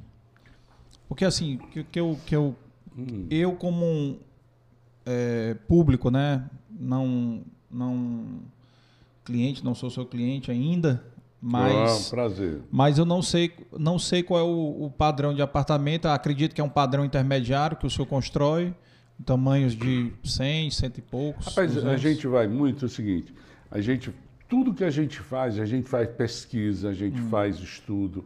Nós temos uma empresa que trabalha com a gente, o Fábio, e ele, toda vez que a gente compra o terreno, antes de comprar o terreno, a gente faz uma pesquisa, vê o que é que pesquisa cabe. de mercado. Pesquisa de área. Uhum. mercado, poder aquisitivo, o público que possa eh, comprar. Então, a gente é muito profissional, não é aquilo, ah, eu gosto de fazer apartamento de tanto tamanho. Não, a gente faz aquilo que o mercado quer. Então a gente é muito focado para é o que eu digo, rapaz, eu queria ser o rei dos 100 metros, que é onde você consegue atender um, atender um grande. público maior. Porque não adianta ficar. Tem um mercado de alto padrão, tem um de médio e tem um de baixo padrão, que é o Minha Casa Minha Vida. Então a gente é muito focado para esses apartamentos de 100 metros. É o que a gente mais foca, que é onde você tem maior público, tem uma maior faixa de mercado, entendeu? Agora a gente fez o Absoluto, que é em frente ao Guatemi, são apartamentos de 158, 158 metros quadrados. Hum. Agora a gente passou uma época, muito tempo, fazendo casa nas dunas que Sim. foi os Ilhas Oceânicas, é, condomínio fechado. Não, condomínio fechado não, era por incorporação. a gente nunca fez por condomínio, tudo obra por incorporação. Incorporação. E a gente, a gente sempre assim, comprava o terreno, a gente fazia obra, a gente financiava, a gente passou muito tempo financiando. Como não tinha banco, a gente mesmo financiava um capital próprio, entendeu? Muito tempo. Depois hum. entrou os bancos, hoje a gente não financia mais não a gente passou muito tempo fazendo os condomínios de casa lá nas dunas, de alto padrão. Inclusive, é, o Casacô, em 86, 86, é, 2000, é. O Casacô foi dentro do nosso condomínio, são casas... É, hoje uma casa lá no, no, nesses condomínios, tem casa lá que foi vendida por 10 milhões hoje. É mesmo? É, muito bonito lá. É fila. Hoje tem casa que a gente vendeu naquela época por um milhão, hoje é 3, 4, 5 milhões. E é uma fila, não tem. Fila para comprar. É, fila para comprar. Esses condomínios lá. A gente fez cinco condomínios, é um sucesso. Vendemos tudo e hoje é, quem mora lá fica dizendo que toda semana fica gente procurando. Porque nas dunas, ali perto da igreja que a gente construiu, é, não tem mais grandes terrenos. E não compensa fazer em, em terrenos pequenos, pequenos, entendeu? Mas a gente passou muito tempo hoje. Agora, hoje, a gente está muito voltado para o J Smart, que isso é o grande mercado que hoje... As, é o é, foco de vocês O foco hoje. é muito isso hoje. A gente tem, a gente está acreditando muito, porque é um, um, um mercado muito grande, porque muita gente está comprando um, dois, três para aluguel como uma poupança, uma, fonte de renda, uma, né? uma fonte de renda. E como a gente está oferecendo hoje a Noma e a Sete Cantos, se você comprar um J Smart, a gente praticamente garante o aluguel para você. Que a gente tem certeza que tem mais gente para alugar do que apartamento para alugar, por incrível que pareça. É um público imenso. E a rentabilidade é muito boa. Que se você comprar um apartamento desse, o financiamento era, é, vamos dizer, a prestação do financiamento é R$ 1.500 e você aluga por R$ 2.200, R$ 2.300, entendeu? Ou seja, o aluguel paga a prestação. Paga a prestação. É, é um sucesso. Vale é um a sucesso. pena demais. É, vale, muita gente está comprando. Nós temos prédios todos vendidos e outros que a gente está para lançar. Nós temos agora o Alure, aí a gente está fazendo aqui no... É, aqui no Meireles, que é um Alure, na Barão de Aracati. A gente está lançando esse um apartamento de 115 metros, muito bonito, muito já é um bom. Tamanhozinho já. já é um tamanho maior, muito bonito. Já é, quartos, é, fora, né? é fora do J Smart. Mas nós temos muitos J Smart para lançar. Nós vamos lançar um ali na Vicente Leite, que é o Vicente Leite 2, e nós vamos lançar o outro que é, é Leite Albuquerque também. Nós vamos lançar agora Leite Albuquerque. Desembargador Leite Albuquerque. Vamos lançar outro lá. Que é vizinho que a gente está terminando. Bacana. E o bom é que esses, esses J Smart, a gente quer, quanto mais rápido fizer, melhor resultado para os clientes. Né? Quem comprou, se a gente antecipar a obra, ele já tem o aluguel garantido, entendeu? Muito bacana. E é um público, é, hoje esse o pessoal é jovem, o Brasil é, é jovem, né? Uhum. Então tem muitos jovens hoje que têm dinheiro, têm poder aquisitivo para alugar um apartamento desse, para comprar, entendeu? E a maioria desses jovens hoje em dia não quer mais nem saber de carro. É, não Anda quer de ter um Uber. carro. É, Anda de Uber. Anda de Uber, né? É. Então eles são um público realmente é um, um mercado para entender essas novidades, né? Às vezes não é, É. todo mundo que, que Porque consegue o, enxergar. Jo- vamos dizer, o conceito J Smart, ele tem uma portaria que é um, um condomínio de 300 reais por mês, é muito barato, é entendeu? Tem ali um mini mercado lá embaixo, faltou parte de dente, Leite, passou leite, alguma coisa, tem um mercadinho lá dentro. Aqueles que é self-service, né? self-service. Tem lá a portaria com a concierge para ajudar para qualquer coisa. Tem uma academia profissional, porque as nossas academias, os equipamentos são profissionais. As nossas academias é, é o- a parte mais importante de um prédio hoje são as nossas academias que a gente faz. Aí tem lavanderia, tem o Brinquedoteca, para criança, né? co-work também. Co-work, tem um co-work que você pode trabalhar e, e- e fazer uma reunião, levar os filhos para estudar no co-work. Então é muito, muito assim. Era uma coisa que estava faltando para esse público. Uhum. tá certo? Que se você vê um apartamento, se você vê um apartamento hoje de 120 metros para duas pessoas e três pessoas, você não usa o apartamento todo. Uhum. Tem lugar, vamos dizer, se você mora num apartamento de 130 metros, tem lugar que você não vai todo dia, você não usa. É meio, entendeu? Falando pro pessoal que mora na Mansão Macedo, viu? Aí é, outro, aí é outra coisa. Que aí uma- é 900 mil é. metros, né? Pronto. E uma coisa muito interessante que a gente faz na, na- todos é um, é um padrão nosso na consultora. O nosso pé direito é bem alto, é 2,50. A gente não tem a porta da varanda para a sala, é piso ao teto, não tem aquela viga, porque achata muito.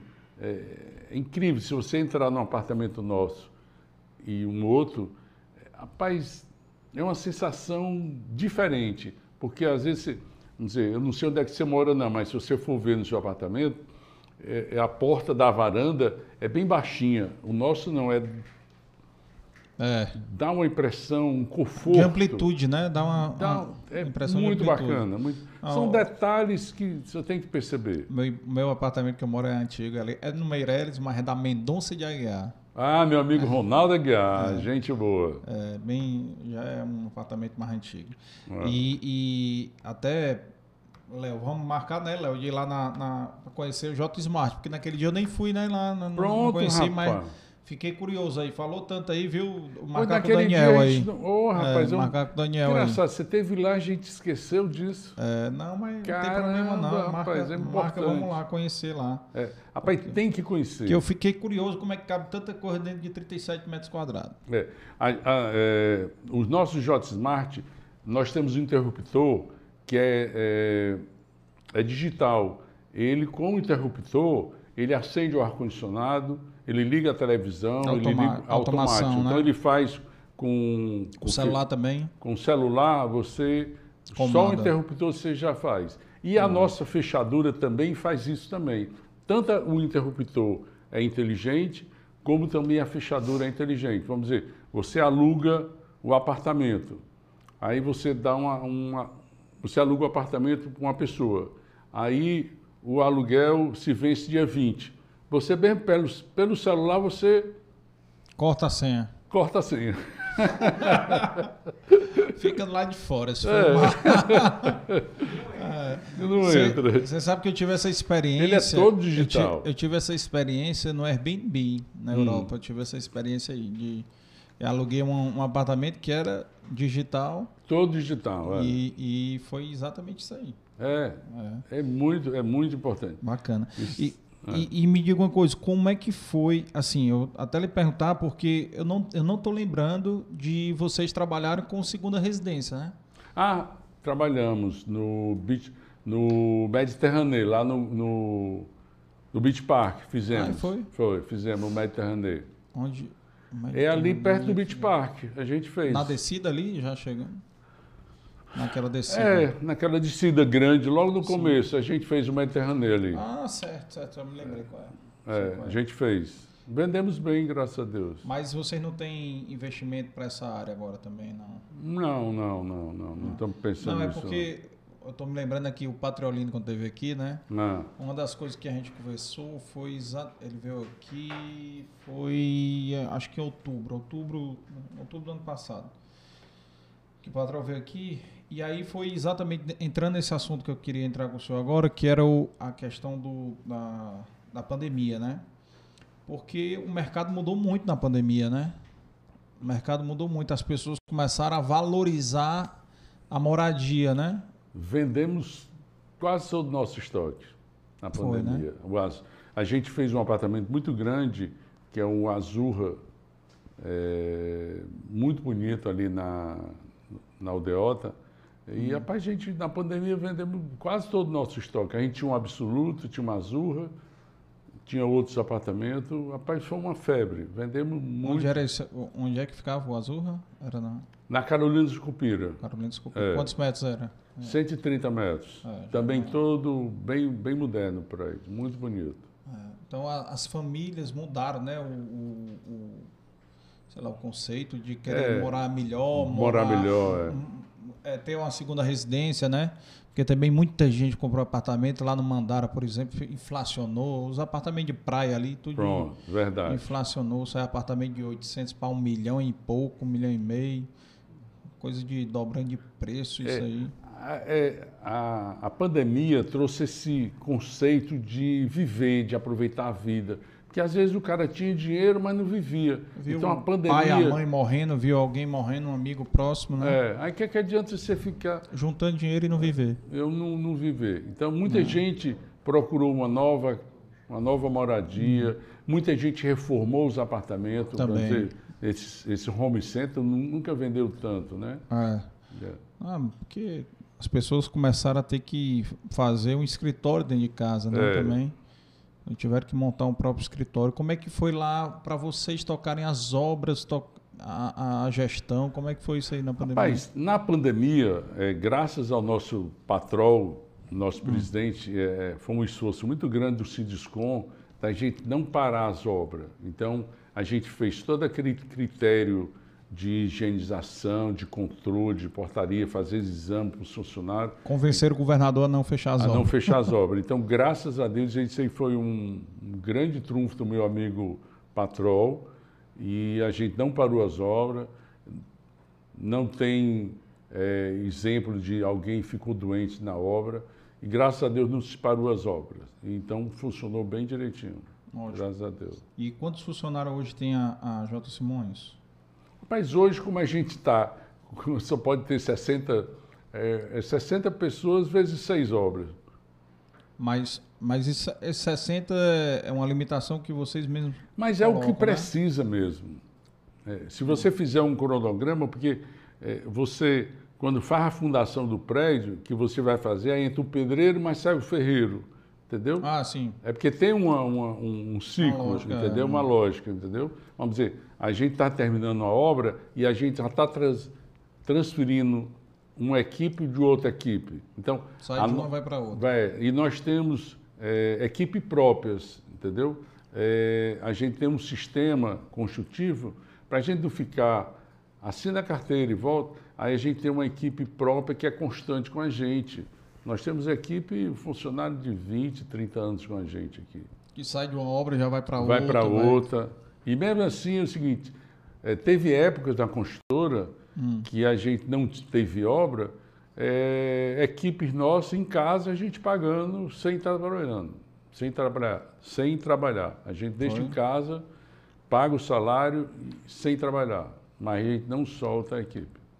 A gente faz isso constante.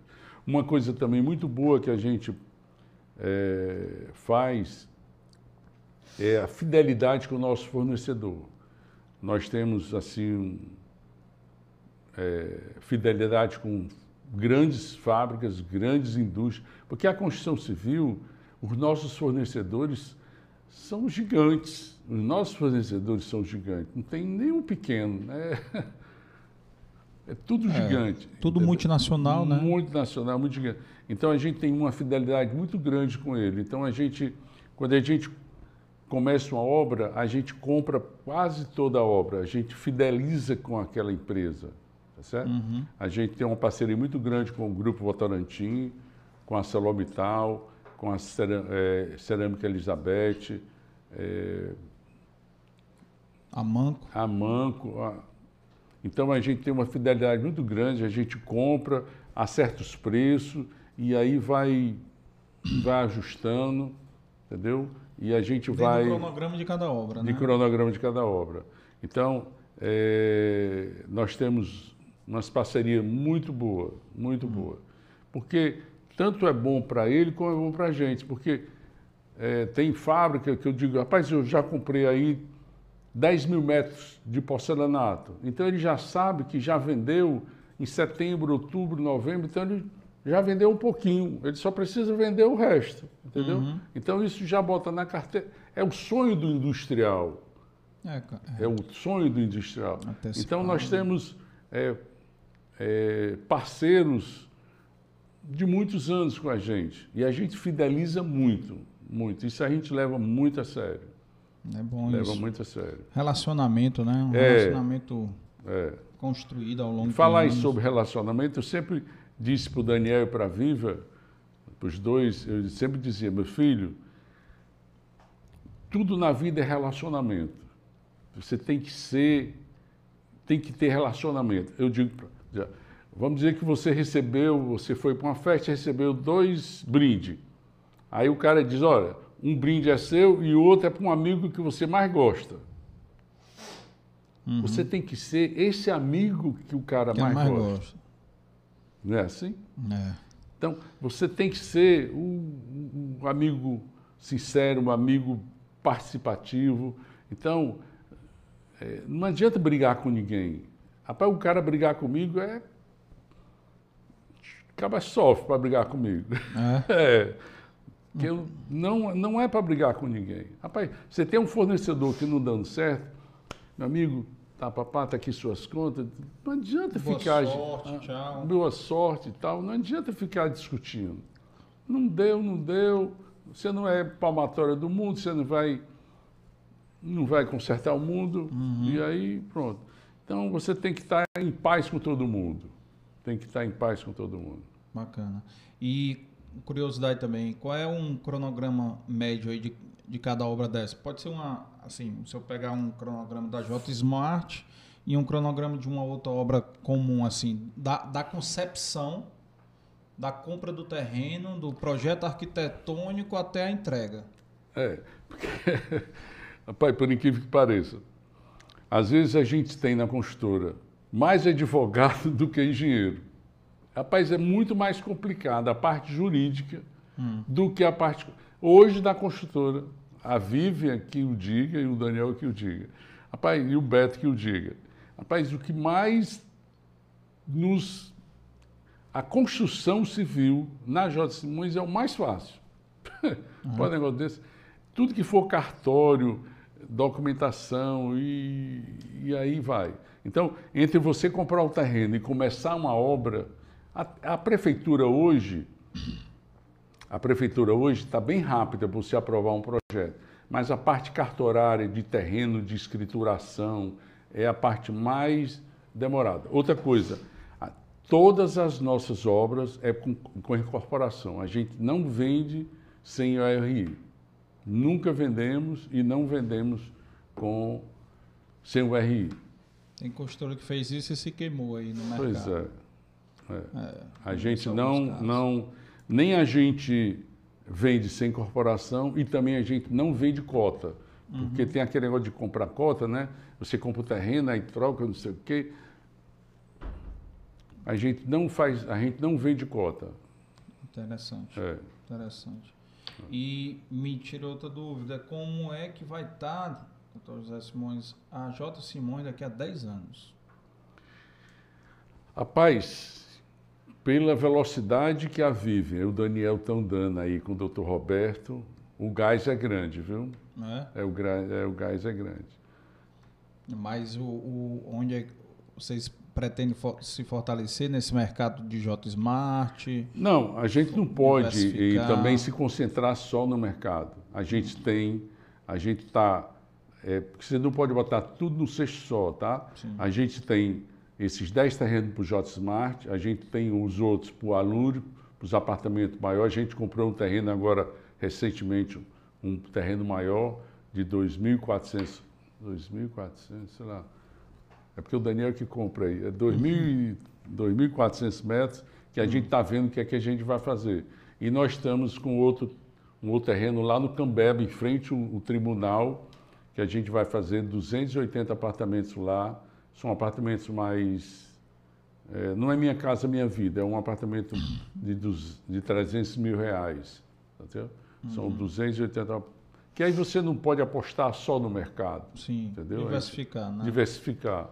Entendeu? Todos os ovos na mesma cesta, né? É, não Como- pode botar. Então, a expectativa, nós estamos com um, um land bank muito, muito bom, Uhum. tá? Nós estamos com um land bank muito bom e a expectativa é de, de muito empreendimento.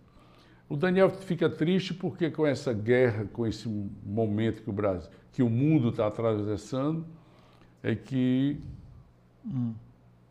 às vezes você fica preocupado, né? Mas vamos rezar que, que volte, né? O, o normal. Porque o, o Brasil é um país muito grande, com Total. muita frente, entendeu? Mas eu acredito que tem. Agora, que a Vivi, o Daniel e o Beto aí estão com gás todo, jovem, e eu estou aqui. Mas o senhor é jovem ainda. né? o senhor só é não é. jovem um pouco mais de tempo do que eles.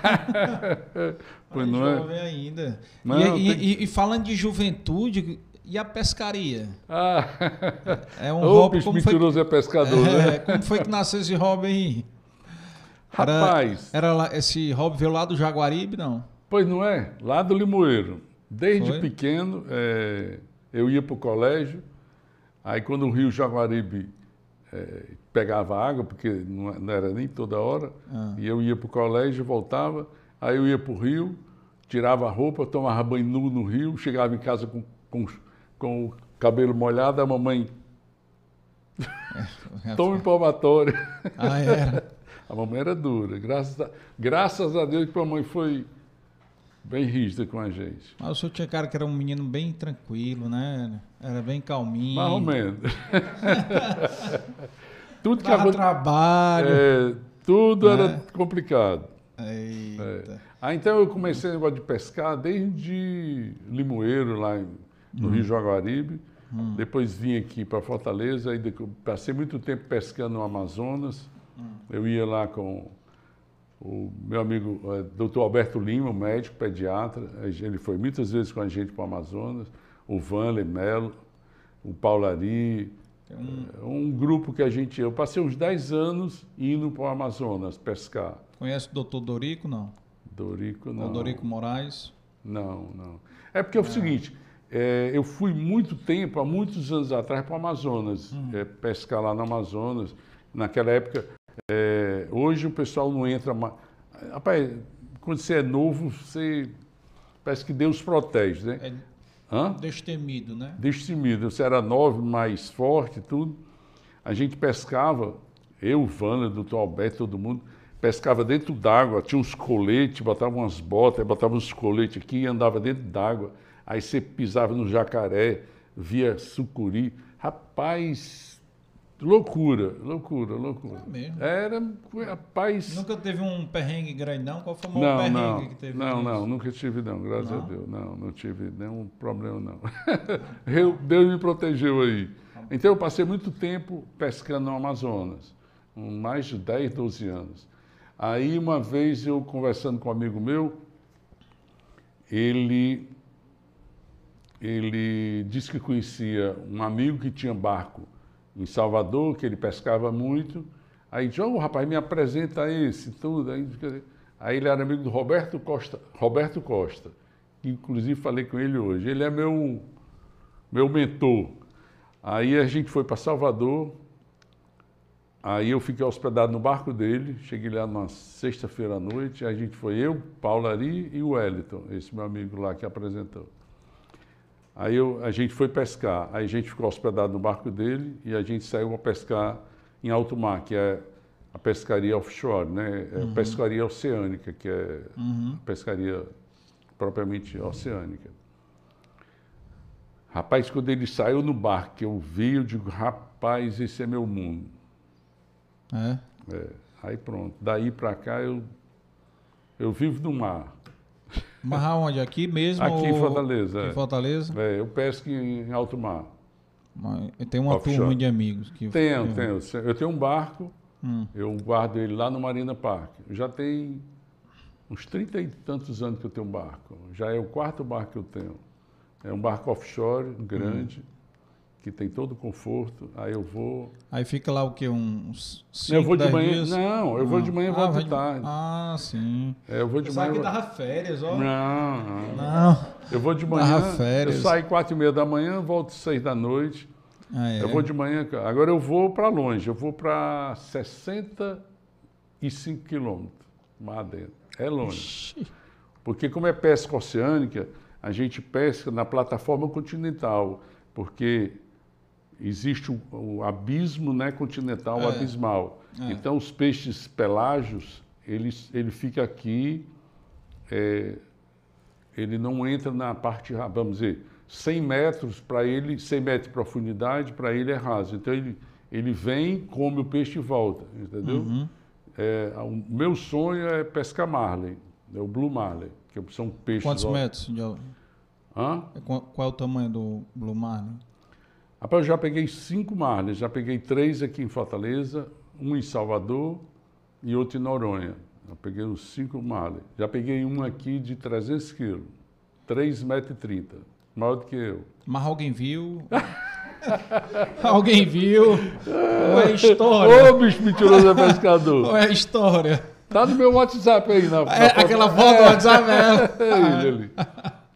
Ah, É porque às vezes exagera um pouquinho, né? Pô, peixe vezes, é o único animal que cresce depois que morre. Porque- não, é porque às vezes o 300 quilos botou um zero a mais, É, entendeu? é. Pode acontecer. real, é peixe assim, ó. Você não, aba você Ah. não, você não abarca um, um peixe desse. É, grande. Então o peixe é o peixe que. Toda vez que você conta, ah, pô, eu peguei um peixe desse tamanho. Aí no outro mês, assim, rapaz, desse tamanho, no outro mês é desse tamanho. Ele cresce depois que morre. história. e o, e é- E eu tenho um grupo muito bom de, pescar. Muito bom. Eu sempre vou e tem os, o Roberto Costa, a gente viaja para pescar. Hã? O Adriano, o Adriano médico. Eu tenho um grupo grande de pescador, viciado. o pessoal também que pesca assim de 30 para 300 quilos, né? É, o Roberto Costa, esse meu amigo que tem na Bahia, ele, ele tem, ele tem três barcos, ele tem em Salvador. Ele, é, quase todos os campeonatos da Bahia, quase todos ele ganha. Ele, tem, ele, ele pegou um marlin azul, passou oito horas brigando com peixe. 450 quilos, 8 metros. Ixi, Maria. E sem descanso. Você não pode, o peixe não para. E tem foto. Tem, não, ele tem filme, tem tudo. O peixe é- tem um, tem, tem um 8 guin- metros de gigantesco. É, ele, eu, eu mostro a foto daqui a pouco. O, Tem que ser um guindaste para levantar. É. Como é que ele tirou? Não É, conseguiu é tirar, porque é o né? seguinte, não tira, rapaz, esse meu, eu, como botei para dentro, hum, a, emo- a adrenalina faz tudo. Consegue. Ele não, é, esse que eu peguei, é, ele não coube dentro do meu barco. Foi? Ficou uma parte dentro e uma parte fora. O senhor estava deitado ali naquela foto, né? do lado dele. e naquele Engraçado. dia, rapaz, a emoção é tão grande que praticamente eu só tenho aquela foto. É? É, Só tirou aquela. é, eu, eu, eu Aí- trouxe lá para Marina Ah. e consegui, com a dona Elise, guardar dentro do grupo frigorífico dela. Porque eu tinha feito uma promessa, o primeiro Marley, um Blue Marley que eu pegasse aqui em Fortaleza, eu ia fazer uma doação. Aí eu fiz uma doação para uma instituição que é a Dona Elise Gradival, ela faz um sopão lá no Marina. Aí ela foi peixe lá por um bocado de tempo. Lá pra, O povo comeu muito peixe. É. Eu tenho uma casa na Lagoa do Uruaú que eu peguei a cabeça do Marley e está lá, eu, eu fiz aquele trabalho de é, fotodermia. O- a cabeça do peixe está lá em casa, Ah, é? está lá na parede, lá em casa na Lagoa. É, Como é que chama aquele negócio de. Fotodermia, né? Fotodermia, é. Fotodermia é um, não, um nome assim, isso aqui é dermia. Hum. É, uma pessoa da universidade fez para mim. Eu peguei um marlin menor agora, em outubro, um pequeno. Essa, essa região que o senhor pesca aí é a região mais ou menos que vão fazer aqueles parques eólicos offshore, não? Não, Eles- não. Não, os parques eólicos são mais, Mais mais, terra, perto, é é mais- mais, é. 20 quilômetros, se não me engano, não é? É mais perto. Porque É uma- é. Não, o meu é muito longe. É 65 quilômetros é, muito chão. Quem foi pescar comigo há um- uns dois meses pra, atrás foi o Pompeuzinho Vasconcelos. Ai, foi. Foi. Ele ficou louco lá, pegou um bocado de peixe, tudo, os peixes grandes. Aí depois ele chegou para mim e disse, Zé, rapaz, você me deixou muito longe, você me trouxe para muito longe. ele não imagina o quão longe ele estava. Rapaz, não sei se eu tenho coragem de fazer um negócio desse, não. É. Porque eu fico pensando, se o navio afundar, tem que nadar para voltar. Rapaz, engraçado, eu tenho esses anos, eu tenho um barco já uns. Não, um bocado. Olha aí. É, pronto. Aí eu, ó, um amigo, esse meu amigo pegou um desse tamanho aí. É isso aí. Caraca. Isso é brigador, Eita. sem descanso. Isso é um Blue Marlin. O meu é menor do que esse. Um pouquinho menor só, né? Não, bem menor. Esse aí também. Esse aí é porque o, o, o recorde mundial Hum. é daqui do Brasil. É o Ricardo Amorim. Ele pegou um de 636 quilos. Ixi, Maria. É um desse daí. 10 metros de alto. Então, Deve ser. Não é um vício aí. Mas é uma adrenalina, é um passeio. Eu sempre vou com os amigos, é um E- prazer. É meu brinquedo. É meu uma brinquedo. diversão. E nunca teve perrengue no, no alto Graças mar. a Deus, não. Eu tenho muito cuidado em termos de. É o senhor mesmo que, que pilota? Não, eu tenho marinheiros. Marinheiro. Tem que ser dois homens. É? É, eu, não, eu não gosto de pilotar, não. Eu gosto de pescar. E eu o- tenho um marinheiro que pesca, que vai pilotando. Que vai pilotando. E o, e o Daniel e a Vivian gostam? O Daniel vai pescar. Às vezes ele vai. É, É. O meu genro também vai, também às vezes comigo. Meu genro mais querido, Ronaldo Barbosa, e minha, e minha nora mais querida, São- Flavinha. São, os- são os preferidos, né? É, o genro mais querido e a nora mais querida. Ah, que bom, que bom, que bom. É. E deixa, deixa eu dar uma olhadinha aqui que já teve gente falando. Ah, a dona, a dona Regina Simões está aqui. A minha irmã está em. Campinas. É, parabéns, meu querido irmão. É. Muito bom conhecer toda a história. Parabéns. O Rafael Becker, Sebastião Moraes. Pescaria também tem história. Ô, bicho mentiroso pescador, viu? É, A gente participa muito dos campeonatos. É, em, fe- em- em- em Canavieiras, que é um dos melhores lugares do mundo de pesca oceânica, Hum. é lá na Bahia, no, no sul da Bahia, Canavieiras. Sempre Hum. tem uns campeonatos de, de malha. A gente, em 2005, a gente tirou o segundo lugar lá. Foi? Inclusive, eh, no arco do Roberto Costa, a Rede Globo fez o acompanhamento do, do- botou uma, uma equipe lá dentro. é, dentro do barco dele Uhum. e, por coincidência, a gente pegou e tem até hoje no YouTube essa, essa, Essa matéria essa matéria da Globo. Toda vida que a Globo fala em pesca oceânica, às vezes, bota, às vezes sempre bota esse vídeo nosso lá, Vai lá no arquivo. no arquivo, está lá no arquivo lá. Bacana, bacana. E outra coisa é um negócio que junta muito, sabe? Pense é, numa equipe boa. é, pescador sempre é gente boa.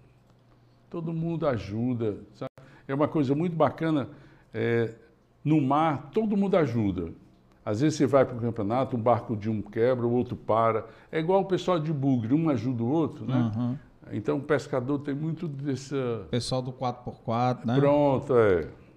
É, Muito companheirismo, compa- né? Companheirismo, é. É, bacana. Dificilmente você vê assim um pescador não ser gente boa. Sempre é gente boa. E, e, e as histórias são sempre reais, né?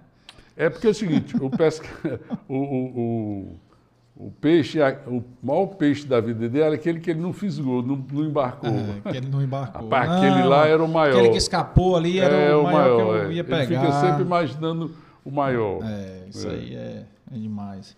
Deixa eu fazer uma pergunta para o senhor. Qual foi o momento, né? eu Sempre faço essa pergunta para os convidados. Qual foi o momento mais difícil na sua vida pessoal e na sua vida profissional? Vamos pescar aí na memória aí. Mais desafiante. Mais desafiante aí na, na parte profissional e pessoal. Qual foi assim aqueles. O momento que lhe deixou. Pai, eu tenho um, um, eu tenho um princípio na vida muito engraçado. É, tudo eu acredito em Deus que vai se resolver. Às vezes eu estou aperreado, aperreado, não, mas eu vou encontrar a solução.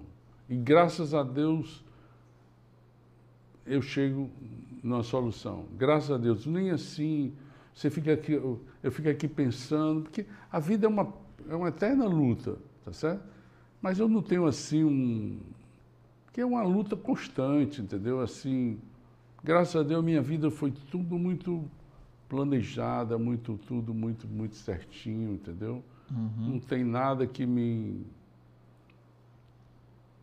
o momento profissional mais desafiante talvez seja quando o senhor foi montar, saiu a sociedade com o irmão. É.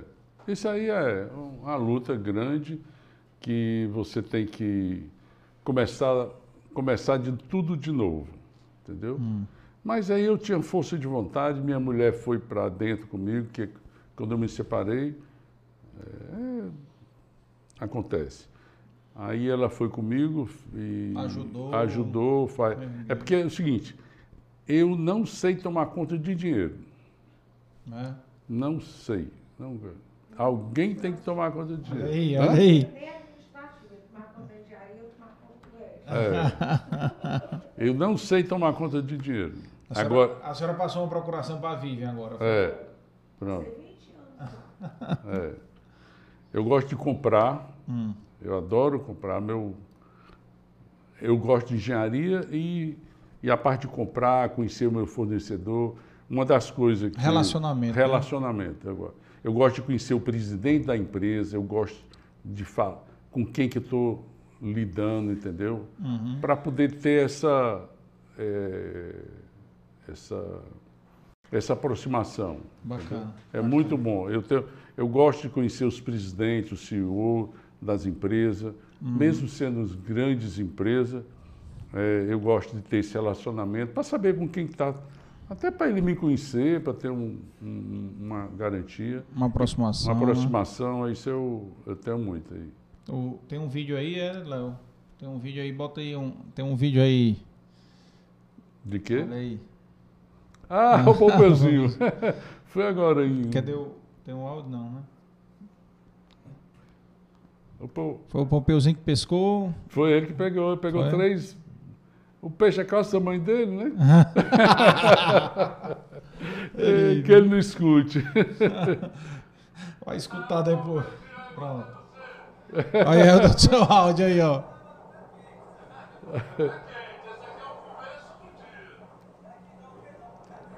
Rapaz, ela deve dar uns 20 quilos, mais tarde ela dá 25. Ô, bicho mentirando. Aumenta um pouquinho, né? Um pouquinho. Aumenta um pouquinho. Aí dá alguns 20, bota logo 30, né? É.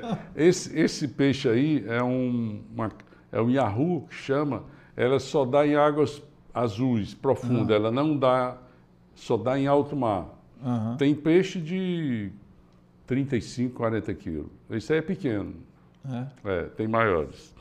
E aí vocês pegam esse peixe, depois trazem mesmo? Rapaz, eu não tô, eu tô trazendo. É. a Vivian, quando vai lá em casa, eu tenho um freezer grande lá em casa, quando está na época de pescar, hum. eu tenho um freezer lá grande que eu já trago tudo filetado, já trago hum. tudo prontinho, boto na geladeira. Aí a minha, a minha filha vai lá em casa, ups, Faz o rapa. Faz o rapa. Ótimo. Eu sempre tenho um peixe em casa. É bom que é uma. É uma, uma, uma terapia. É. é. E outra coisa, é, você tem um grupo é, bacana de, de amigos, de, de, de, de relacionamento, é muito bacana. Eu acho que todo mundo tem que ter um hobby. Todo mundo tem que ter um escape, uma coisa. O meu é beat tênis hoje. Ah, é. é eu com beat tênis. Válvula de escape. Válvula de escape, né? Rapaz, esse, o meu médico não deixou eu jogar mais beach tênis. Eu tenho um apartamento lá no Golfe, Aí foi. Aí eu fui jogar. Eu, eu passei a minha vida toda, eh, mais novo, eh, jogando voleibol e esqui aquático. eh, esqui de slalom, de um esqui. Eu passei a minha vida esquiando com esqui aquático. Eu sempre muito, gostei muito de esporte. Aí, quando inventaram o beach tênis, eu tenho um apartamento lá no Golfo e fui ficar jogando beach tênis. Aí fiquei viciado no beach tênis jogando. Na pandemia foi? Começou Na na, pandemia, sei lá. E, e eu não sei perder. Aí eu não sei perder. Cara, eu tive um ataque cardíaco. Aí meu médico me proibiu de eu jogar beach tênis. que eu não sei perder. Rapaz, aí Bora eu, outra, bora outra. Rapaz, não tem bola perdida. É por isso que a minha vida é, é- é- não tem. É, eu fiz a exaustão, Uhum. entendeu? Eu exagerei. Na é, dose. Aí É, depois tem, me. tem, Hã? tem que saber dosar, né? É, mas eu não sei. Aí eu Não prefiro. aprendeu ainda não. Hein? Não aprendeu a dosar ainda Não, não. né? sei, rapaz. Eu, eu sou muito intenso. É. É, nessa parte, assim, de querer fazer, de profissional, tudo, tudo que eu procuro fazer, eu sou muito intenso e, e procuro concluir, entendeu? Aí o beat tênis, meu médico disse que eu não posso mais jogar. Muito competitivo. Muito competitivo. Muito. Muito, muito. É. Me, me tira uma dúvida, como é que foi trabalhar com marido e mulher? Fácil, ela gosta de tomar conta de dinheiro, pronto. Eu não sei. Fácil, ela gosta de mandar e eu gosto de ser ah, mandado. pronto, com Tá- certeza. Tá, É. tá moleza demais. Rapaz, eu não sei tomar conta de dinheiro. A minha conta pessoal, meu cartão de crédito, Ah. não é comigo. Ela que manda ou É a a Vivian? Vivi, a Vivi, agora é a Vivi. Agora é a A Vivian. Vivi. Agora é a Vivi. e, Mas- eu, e eu digo para ela, Vivi, Vive, quanto é que eu tenho na conta? não, não quero saber também não. É, é, eu tenho um barco, né? Ah. Aí eu digo, Vivian, eu não quero saber. É meu brinquedo. Mantenha o meu brinquedo. É, eu não quero saber o meu brinquedo. Eu estou agora, eu estou aqui fazem dois meses, né, que eu não, porque deu um problema no motor, que o meu motor é Volvo Penta, é suíço, né, é marítimo, né. São dois motores de 435 HP. É grande. É grande. É. um- Bem, é bem. maior. O motor de uma carreta é 250 HP. É. São motores grandes. Aí deu um problema da turbina, eu estou lá Sem um brinquedo. sem um brinquedo. Eu estou estou aqui contando as horas para. O brinquedo dos amigos, pega dos amigos. Mas não tem aqui em Fortaleza. Ah, É. droga. Tem na Bahia, tem na Bahia. é, Vai de jangada. Pois não é. Vai de jangada. Vai a, moda, É. moda antiga. Mas já já eu. Vai a moda antiga. Já já eu ajeito. Já É. já eu ajeito. Hum? Tem- tem- mentira, já foi. Rapaz, mas. Hã? Já foi de jangada também. Já, já. Na juventude, né? Não, o Daniel era pequeno. O Daniel era pequeno, lá em Paracuru. Foi, Paracuru. Ah, foi. A gente tinha casa em Paracuru e a gente ia de barco. O seu David tinha casa lá em Paracuru. Aí eu saí aqui do. A Jaqueline ia com as crianças de carro e eu saía aqui sexta-feira e voltava e dormia no mar. Uhum. Dormia lá nas plataformas de Paracuru e ficava Vixe, pescando. É. aquela plataforma longe que só. Não, é bem pertinho. É? É porque eu vou para muito longe, ali é pertinho. Ah, tá. A referência é tudo, é, né? é, referência, Referência é tudo. é tudo, né? Porque- A plataforma, ela, é, ela fica em 43 metros de profundidade, é, é perto. Eu vou para mil metros, mil, dois mil metros de profundidade. Água azul. Que esses peixes pelágicos só tá na água azul. Lá fora é coisa. Quando eu vou pescar, aí eu paro o barco lá, pronto, cheguei no céu. é meu, meu mundo é lá. É É lindo, é, é lindo lá. Água azul. É diferente a cor da água. É, cada doido sua né? doidice, né? É, tem Cada doido tem doidices piores, né? Tem, tem. Tem doidices piores. é. Mas, Mais eu- perigosas. mas nunca passei aperreio. Nunca passei. Eu sempre faço manutenção, faço. as pra- É, eu não gosto. É, esse negócio de ir para dormir no mar, não gosto, não. Eu vou e É? volto. é. Olha aqui, já tem uma, um- uma informação aqui. Pescador importante. mentiroso. Não, aqui a informação é do Beat Tênis. Meu amigo Fulvio, conheço o Fulvio há muitos anos também. É. Fulvio dizendo aqui, ó, um dia jogando beat tênis, ele era o que mais se esforçava. E o segundo mais novo, era pelo menos 30 anos mais novo. Não, era isso. Olha, eu, eu tô- vou fazer 70 anos agora, em setembro. Ah, E eu estava jogando com gente de 35 anos. é. 35. Cara, eu já vi uma coisa muito legal jogando beat tênis, eu já vi um neto e o avô jogando. É. Já Pois o- é, pô. cara, já vi o, o esse senhorzinho que jogava lá, isso foi lá na Praia do Futuro. Hum. 70 e poucos anos, 74, eu acho, tinha 74 e o neto tinha 20 e alguma coisa, 20 e alguma coisa. É.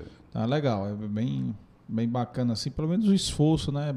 É. Mas eu acho que ele não era muito competitivo, não. Eu, eu sou fora da curva. Eu for- é.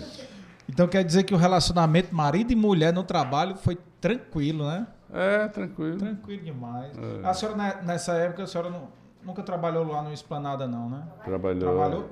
Então era simultâneo. trabalhar com ele. É, Aí foi. trabalhar. É. Olha aí. E o sogro não ficou pé da vida, não? Não, não, não. Foi. Eu sou o genro mais querido.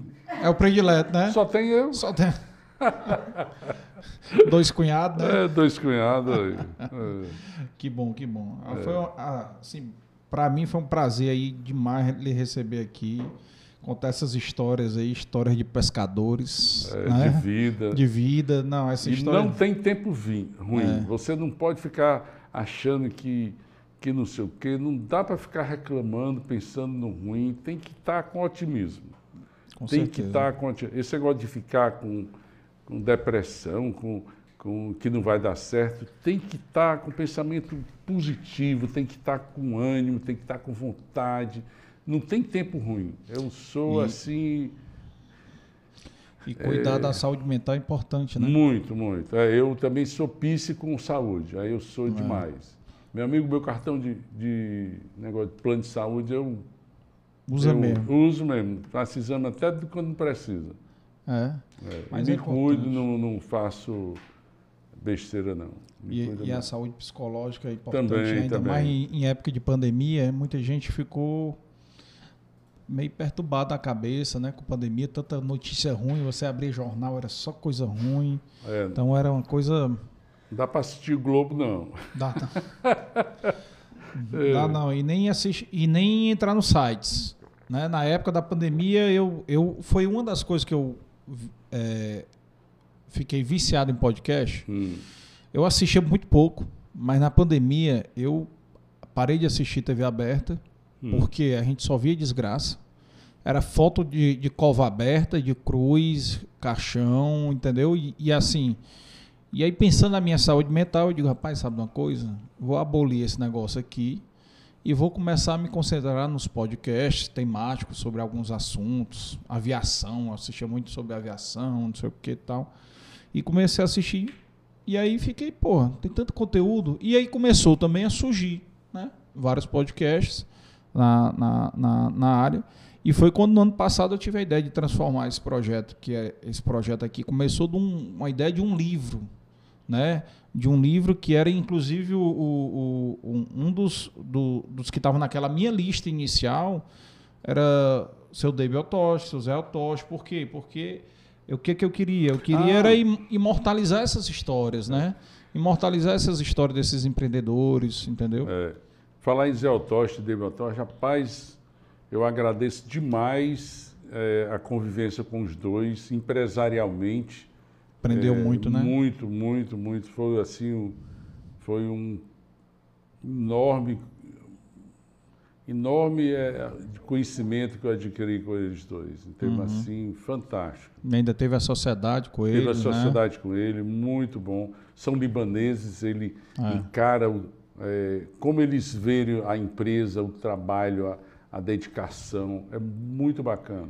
E a família, né? Uhum. A junção da família, né? Uhum. É, a- vamos dizer, lá a gente, lá em casa, na nossa família, é tudo junto e misturado. Para onde a gente vai, É todo mundo junto. todo mundo, todo mundo junto e misturado. A gente só anda encangado um com o outro. Viaja, todo mundo Todo junto. mundo junto aí. Eu acho que isso é uma Bacana. convivência muito, muito, muito útil. E isso foi um grande ensinamento da minha sogra, a dona Eliane.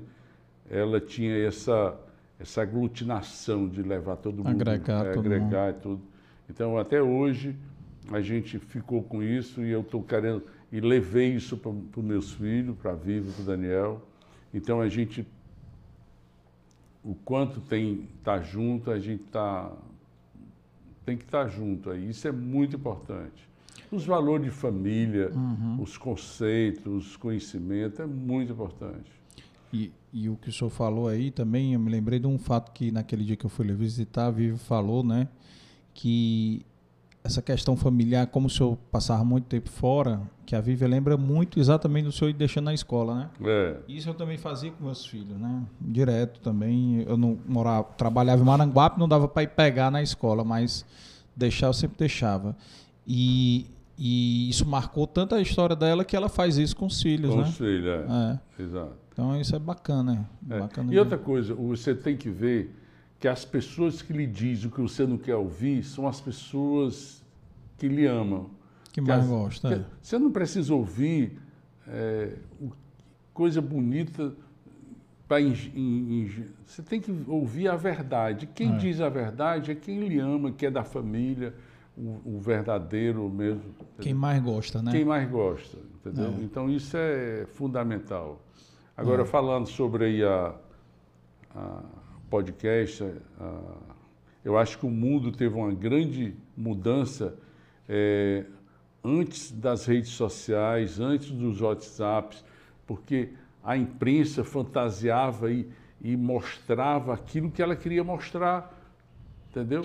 É, a gente vivia num mundo fantasioso, mentiroso, e agora não, agora com as redes sociais, vamos dizer, tudo que acontece no mundo você vê, você sabe primeiro no celular.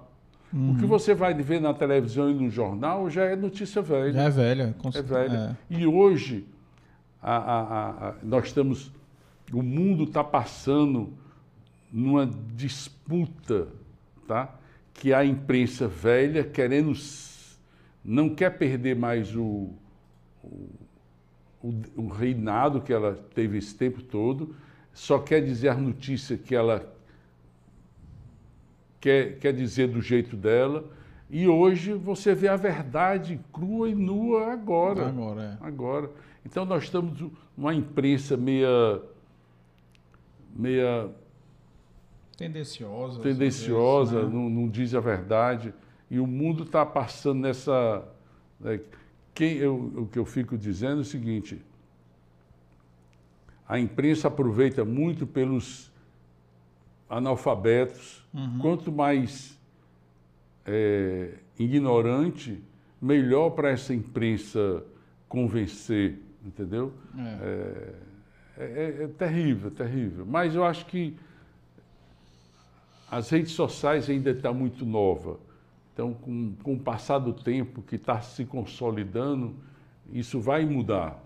Vai? Cada um tem uma emissora agora na sua mão, que é um celular, né? Um celular. Cada é. um tem uma emissora, então já bate Hoje, foto, é, filma aquele, na mesma aquele hora. reinado de Rede Globo É. que fantasiava do jeito que ele queria, entendeu? E você vê os Editava, né? valores de família, é uma é, você vê esses Jogado fora. família. fora. Eu fico até pensando, o meu filho e minha filha com os filhos pequenos, como é que você vai educar os filhos dele Os numa, numa imprensa nojenta que está aí, com os conceitos mais é, é, é, desvirtuados. Total. É pra edifi- a gente é de ficar preocupado. é, E é, qualquer coisa hoje em dia você fica com medo de falar para não ser cancelado, não sei o quê. O que, que vão falar, né? Você fica. Rapaz, mas eu sou, eu sou a favor da verdade ser sempre a verdade. Uhum. Entendeu? Eu sou muito. é, Você, você pode dizer a, a verdade de que maneira mais sutil. Mais light. Mais light. Mas eu não deixo de dizer, não. É. Entendeu? Não vou ficar batendo boca, não vou ficar convencendo a ninguém.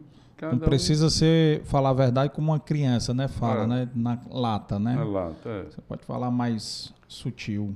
Né? Mas que o mundo precisa é, regular mais essa imprensa, é, esses valores. Tá, Precisa. precisa, é, verdade, verdade. E assim a gente, a gente, é, assim, foi muito prazeroso aqui. Tem muita na, na família aí tem muita história bacana, né? E, é- e o legal também de a gente ter o, o, o podcast aqui é que vai tudo na íntegra, viu? Aqui não tem corte, Ah, não tá. tem não tem edição, não tem nada não. Vai tudo na íntegra do jeito Certo. que falou, que, que quis dizer, vai Gaguejou, não gaguejou, gaguejou. gaguejou, não gaguejou, Pronto. vai lá. Não tem, Aqui não tem, não tem problema não.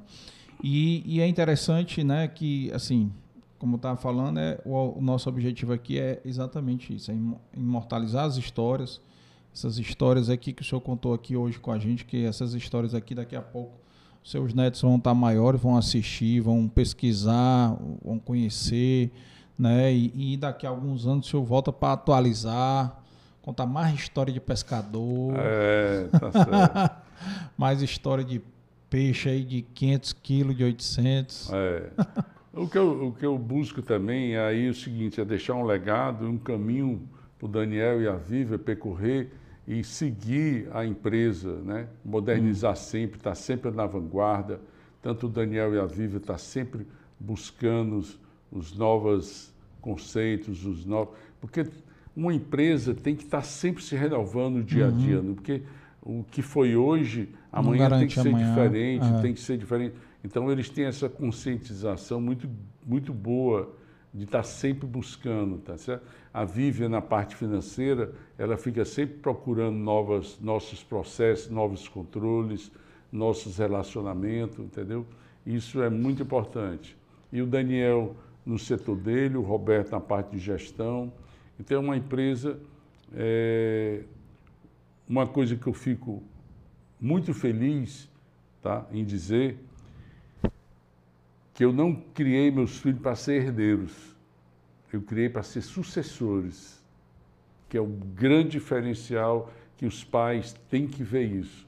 Você não pode criar os filhos para ser herdeiros, tem que ser sucessores, porque você vê aí na história quantos herdeiros ficaram lisos, que Uhum. não tem conhecimento, não dá valor e aí Não tem propósito. não tem propósito, entendeu?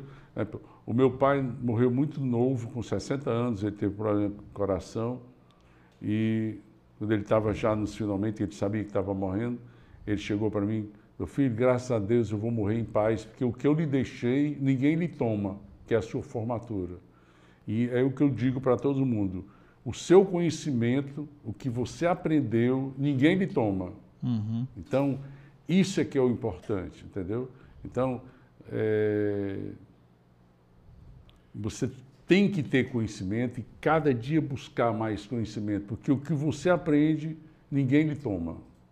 É, verdade. Isso aí. Ninguém- O senhor não é o primeiro, né, Léo? Não é o primeiro convidado que fala isso aí. É, É, o- vários convidados já falaram isso aí, que exatamente que receberam isso, essa mesma mensagem do pai. é, Isso é muito importante que essa nova geração entenda isso, entenda isso. né? Que, que, que internalize essa informação, né? Como é importante a formação, o caráter, Exato. né? Muito mais importante do que conta bancária, que barco, que, que apartamento, que imóvel, né? Porque isso aí. Quer ver um detalhezinho? É, nunca deixe ninguém falar mal de você, porque uma pessoa, para falar pra, mal de você, fala para três, quatro, mas para falar bem, um ou dois fala bem de você. Então, seja em paz com todo mundo. Não deu certo com você, mas Não adianta ficar, sabe? É, Isso foi outra, outra mensagem que o seu colega engenheiro, ah, Otto de Sá Cavalcante, é, falou pro boa. Ari, e o Ari falou ontem aqui, foi exatamente isso. Meu filho, não perca tempo falando mal dos outros, não. não fale, não Não fale. perca não, porque essa energia ela se dissipa no caminho. É. Perca tempo não. Rapaz, a Aí- coisa mais feia que eu acho é você chegar num negócio, numa reunião, no aí o cara tá falando de fulano, fulano. Rapaz, é muito feio. É É. muito feio, desnecessário, sabe? Não, não dá para ficar falando mal de ninguém. Você não vai consertar o mundo. É, você não vai falar bem, não fale mal. Não fale mal, entendeu? É. E não ande com quem não presta. Isso é uma coisa que eu sempre disse para os meus filhos. Uhum. Não ande com quem não presta, você não tem nada para aprender com ele. Diga com quem andas, Que eu direi direis quem tu é. és. É. É. Aqui se faz, aqui se, Se paga. paga. Aqui se faz, aqui se paga. Não deixa para a fatura não fica para depois não. É. O pessoal fica achando que vai pagar a conta só lá em cima. Hum, Paga aqui mesmo. paga aqui mesmo. É. Então não, aqui Concordo. se faz, aqui se paga. Concordo total. Concordo É. total. Que bom, que bom, que bom. Foi um prazer enorme lhe receber. É, J. Simões é uma empresa referência aqui pra gente, né, no Ceará. Que bom conhecer um pouco mais, muita história, né, que eu particularmente não conhecia e nem tinha ideia. Você vê como surpreende aqui o convidado, é, que nem o seu colega também de, de Sinduscom, o João Fiuso, teve aqui, né? E-. E eu não sabia, eu, eu nem imaginava que o começo dele tinha sido daquela maneira, com a ajuda com o seu Ivens, assim como o senhor teve também, É, né? Ele teve com o seu Ivens, né? Mas é, é interessante a gente ver, porque sempre teve alguém por trás dando a mãozinha, o primeiro empurrão, né? é, Dando aquela ajuda no começo, para que a pessoa pudesse andar só, né? Com exato. pernas próprias, né? Quando você tiver a oportunidade, você se agarre e não seja perseverante, não desista, não, você não pode desistir. Você tem que acreditar e, e não pode parar. Bacana, É. bacana. É, antes de passar aqui a mensagem final aqui para o senhor, para o senhor encerrar, só dar o recado aqui, pessoal, de novo. Não se esqueçam de se inscrever no canal, deixar o like do nosso convidado de hoje. Merece demais aqui essa história bacana, riquíssima aqui. E ainda mais com histórias de pescadores ainda recheadas aqui. É, É, e nos sigam nas redes sociais para vocês ficarem sabendo dos próximos convidados, né? Essa semana é uma semana típica aí que a gente teve. ali- Aliás, a gente vai ter quatro podcasts. Amanhã tem é, a Elisiane e o Evandro Colares, da Advance Comunicação. boa. E na quinta-feira nós vamos ter o Amilca, o atual presidente da FAEC, né? FAEC. da Federação de Agricultura do Estado do Ceará também aqui. E semana que vem nós também já temos convidados. Então, assim, graças a Deus aqui tá, tá uma agenda boa aí de empreendedores em todas as áreas, todos os setores da economia. É, Né? E construção civil aqui sempre vai ter uma, uma importância grande para a gente aqui por, por causa da relevância, por causa do, de, da geração de empregos, né? Muito, Muito é. grande, né? Então, assim, para nossa economia é importante, né? E porque as construtoras realmente aqui, elas são construtoras que estão fazendo a e diferença, somos né? unidos. né? Unidos, exatamente, É. não tem essa briga, né? Não, Não, não tem, tem, não. não tem essa briga, cada um no seu quadrado e, e não fica Cada no seu mercado, é, no seu unido. Nós- mercado. nós se, vamos dizer, é, é um exemplo para o mercado Fortaleza, o quanto nós somos unidos. É, bacana, bacana. E parabéns por todas essas inovações da, da fachada ventilada, da, da, da- do J Smart, né? Que são coisas bacanas aí.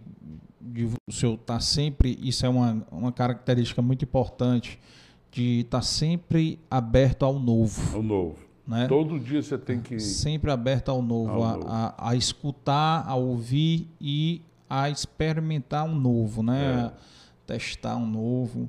Né? E, o senhor está bem, bem assessorado aí, que tem dois doutor Pardal aí, né? Que é, o, é o Caracas e O o, Caracas. e o, o outro. Eduardo Sanford, Sanford. da Então, Metal, Metal Brasil. Então, pronto. Ele é um pardalzão. Então, ela está bem, bem É. assessorada aí, bem assessorada. E agradecendo aqui aos nossos patrocinadores, né? Amarelo Saúde Mental, a BM Energia, né? É, a- o Café Vitória, café que o senhor vai sair daqui com um cafezinho para É. já para tomar amanhã. A senhora Ó. gosta de café? Olha aí, pronto, vai virar cliente nosso do café É. da CH Consultores, apoio institucional do Sistema FETRANS, eh, Federação de Transporte Passageiro Ceará, Piauí e Maranhão, Programa Despoluir, apoiador Inove Comunicação, Inova Contabilidade, Aga Produções, lembrando que o podcast é uma produção da Deivalu Produções e é mais assessoria em eventos. Né, agradecer aqui ao Valclides, Tice, Efraim e Leonardo, que nos ajuda aqui a botar o podcast no ar. É, teve umas últimas mensagens aqui. Só um minutinho. É, Silvana, parabéns. Joaquim Silvestre, sensacional, belíssima trajetória, empoderamento pessoal, parabéns. José Simões Família, Eduardo Melo, sou prestador de serviço. Ele me incentivou muito a crescer no mercado, difícil de fundações. Ele abriu as portas para mim. Olha aí, só tenho a agradecer a ele. É. Olha aí, aqui. Gente boa aqui. Ronaldo Barbosa, Zezinho é um grande exemplo para todos nós. Parabéns. Meu genro mais querido. É o. Olha aí. Gera aqui, ó. Seu É o consogro. consogro do Daniel. É, de, de É, pa- é, é, é o sogro mais querido do é o- Daniel. É, eu sou querido dele. É, parabéns ao entrevistado, entrevistador, diálogo muito interessante, valioso, vivência e conhecimento, parabéns. A J. Simo, Eduardo Mello aqui, a J. Simões, hoje é uma referência em termos de construção e incorporação, que eles fazem bem as duas coisas. São coisas diferentes, mas pelo visto tem uma sinergia entre engenharia e comercial. Olha aí, pergunte, o- pergunte o dele. É sempre chamar todo mundo de Campeão. Campeão. Olha aí. É, Pronto, é assim, passar a palavra para o senhor aí, antes de a gente encerrar, né, as suas considerações aí, a sua retrospectiva aqui da nossa.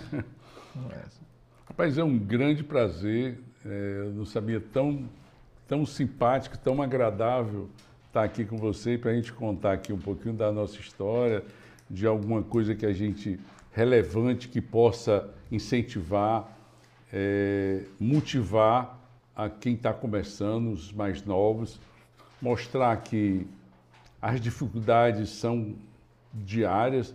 É, se- todo dia você tem que matar um leão e não tem que ficar reclamando se o leão é grande ou pequeno. Tem que estar. é, não tem tempo ruim. Tudo tem que estar com otimismo, sem pessimismo, com resiliência sempre, buscando sempre se atualizar, entendeu? E, e falar, eu, eu esqueci de falar. Nós temos na Costura um programa que é as novas ideias. Lá a gente tem o seguinte, a gente premia, eh, faz uma premiação todo ano, de, durante um ano, o, quem bolar uma ideia, a gente faz a premiação no, no fim do ano, entendeu? Então nós temos premiações toda a equipe, todo o time nosso. Rapaz, surge cada ideias fantásticas, aí você dá oportunidade para todo mundo dar ideia. Não pode ser uma ideia copiada, tem que ser uma, uma ideia inovadora. E para resolver uma dor pequena, né? Às vezes uma dor do dia ali, Tudo a dia gente dia, dá né? importância, entendeu? Então é um prazer enorme estar aqui contando, é, tentar motivar aos demais. A gente, a vida é um, um eterno aprendizado, é, é- é uma constante é, aprendizado e a vida é essa mesmo. Não tem que ficar reclamando, não tem que ir para cima. É um Brasil que quem vai atrás tem oportunidades, muitas oportunidades, entendeu? É, você. Eu estava vendo o podcast do Arizinho, ele, como, ele tinha uma apostila que era um tesouro e que ele não sabia Não que era o sabia. tesouro. É. Então, quantas apostilas você pode ter na sua casa? tem nem nota, né? E Não nem nota. valoriza. Procure. É o exemplo, hoje eu vi o podcast dele. Então, ele começou com a apostila, que vendeu na apostila para um colégio lá em Sobrado. Uhum.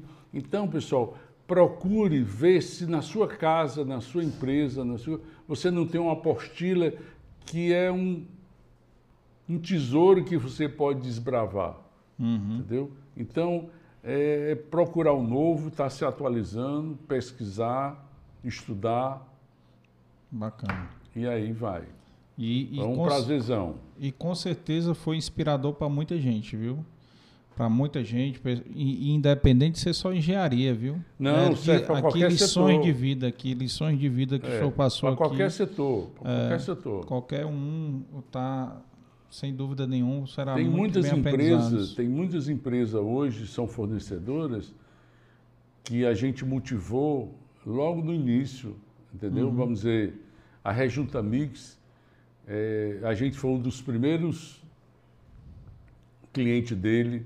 O Informacom também, a gente foi, quando ele lançou o Informacom, eles nos procurou. Acho que a gente foi o- a terceira construtora a, a- a entrar. Então, O senhor nem falou daquele cara da refeição, né? é, da, do, do- da Saborosa. Ele, ele- Saborosa. eu motivei a ele, a ele, ele fazer restaurante. Hoje é, é um grande restaurante que faz comida industrial. Então, tem muitas oportunidades, tem muitas oportunidades. É arregaçar a manga, né? Tem, tem. Tem que arregaçar a manga e ir pra cima, pessoal. Tem um... um- um- dá tempo ou ainda pode Dá, falar? pode falar aqui. É. Não.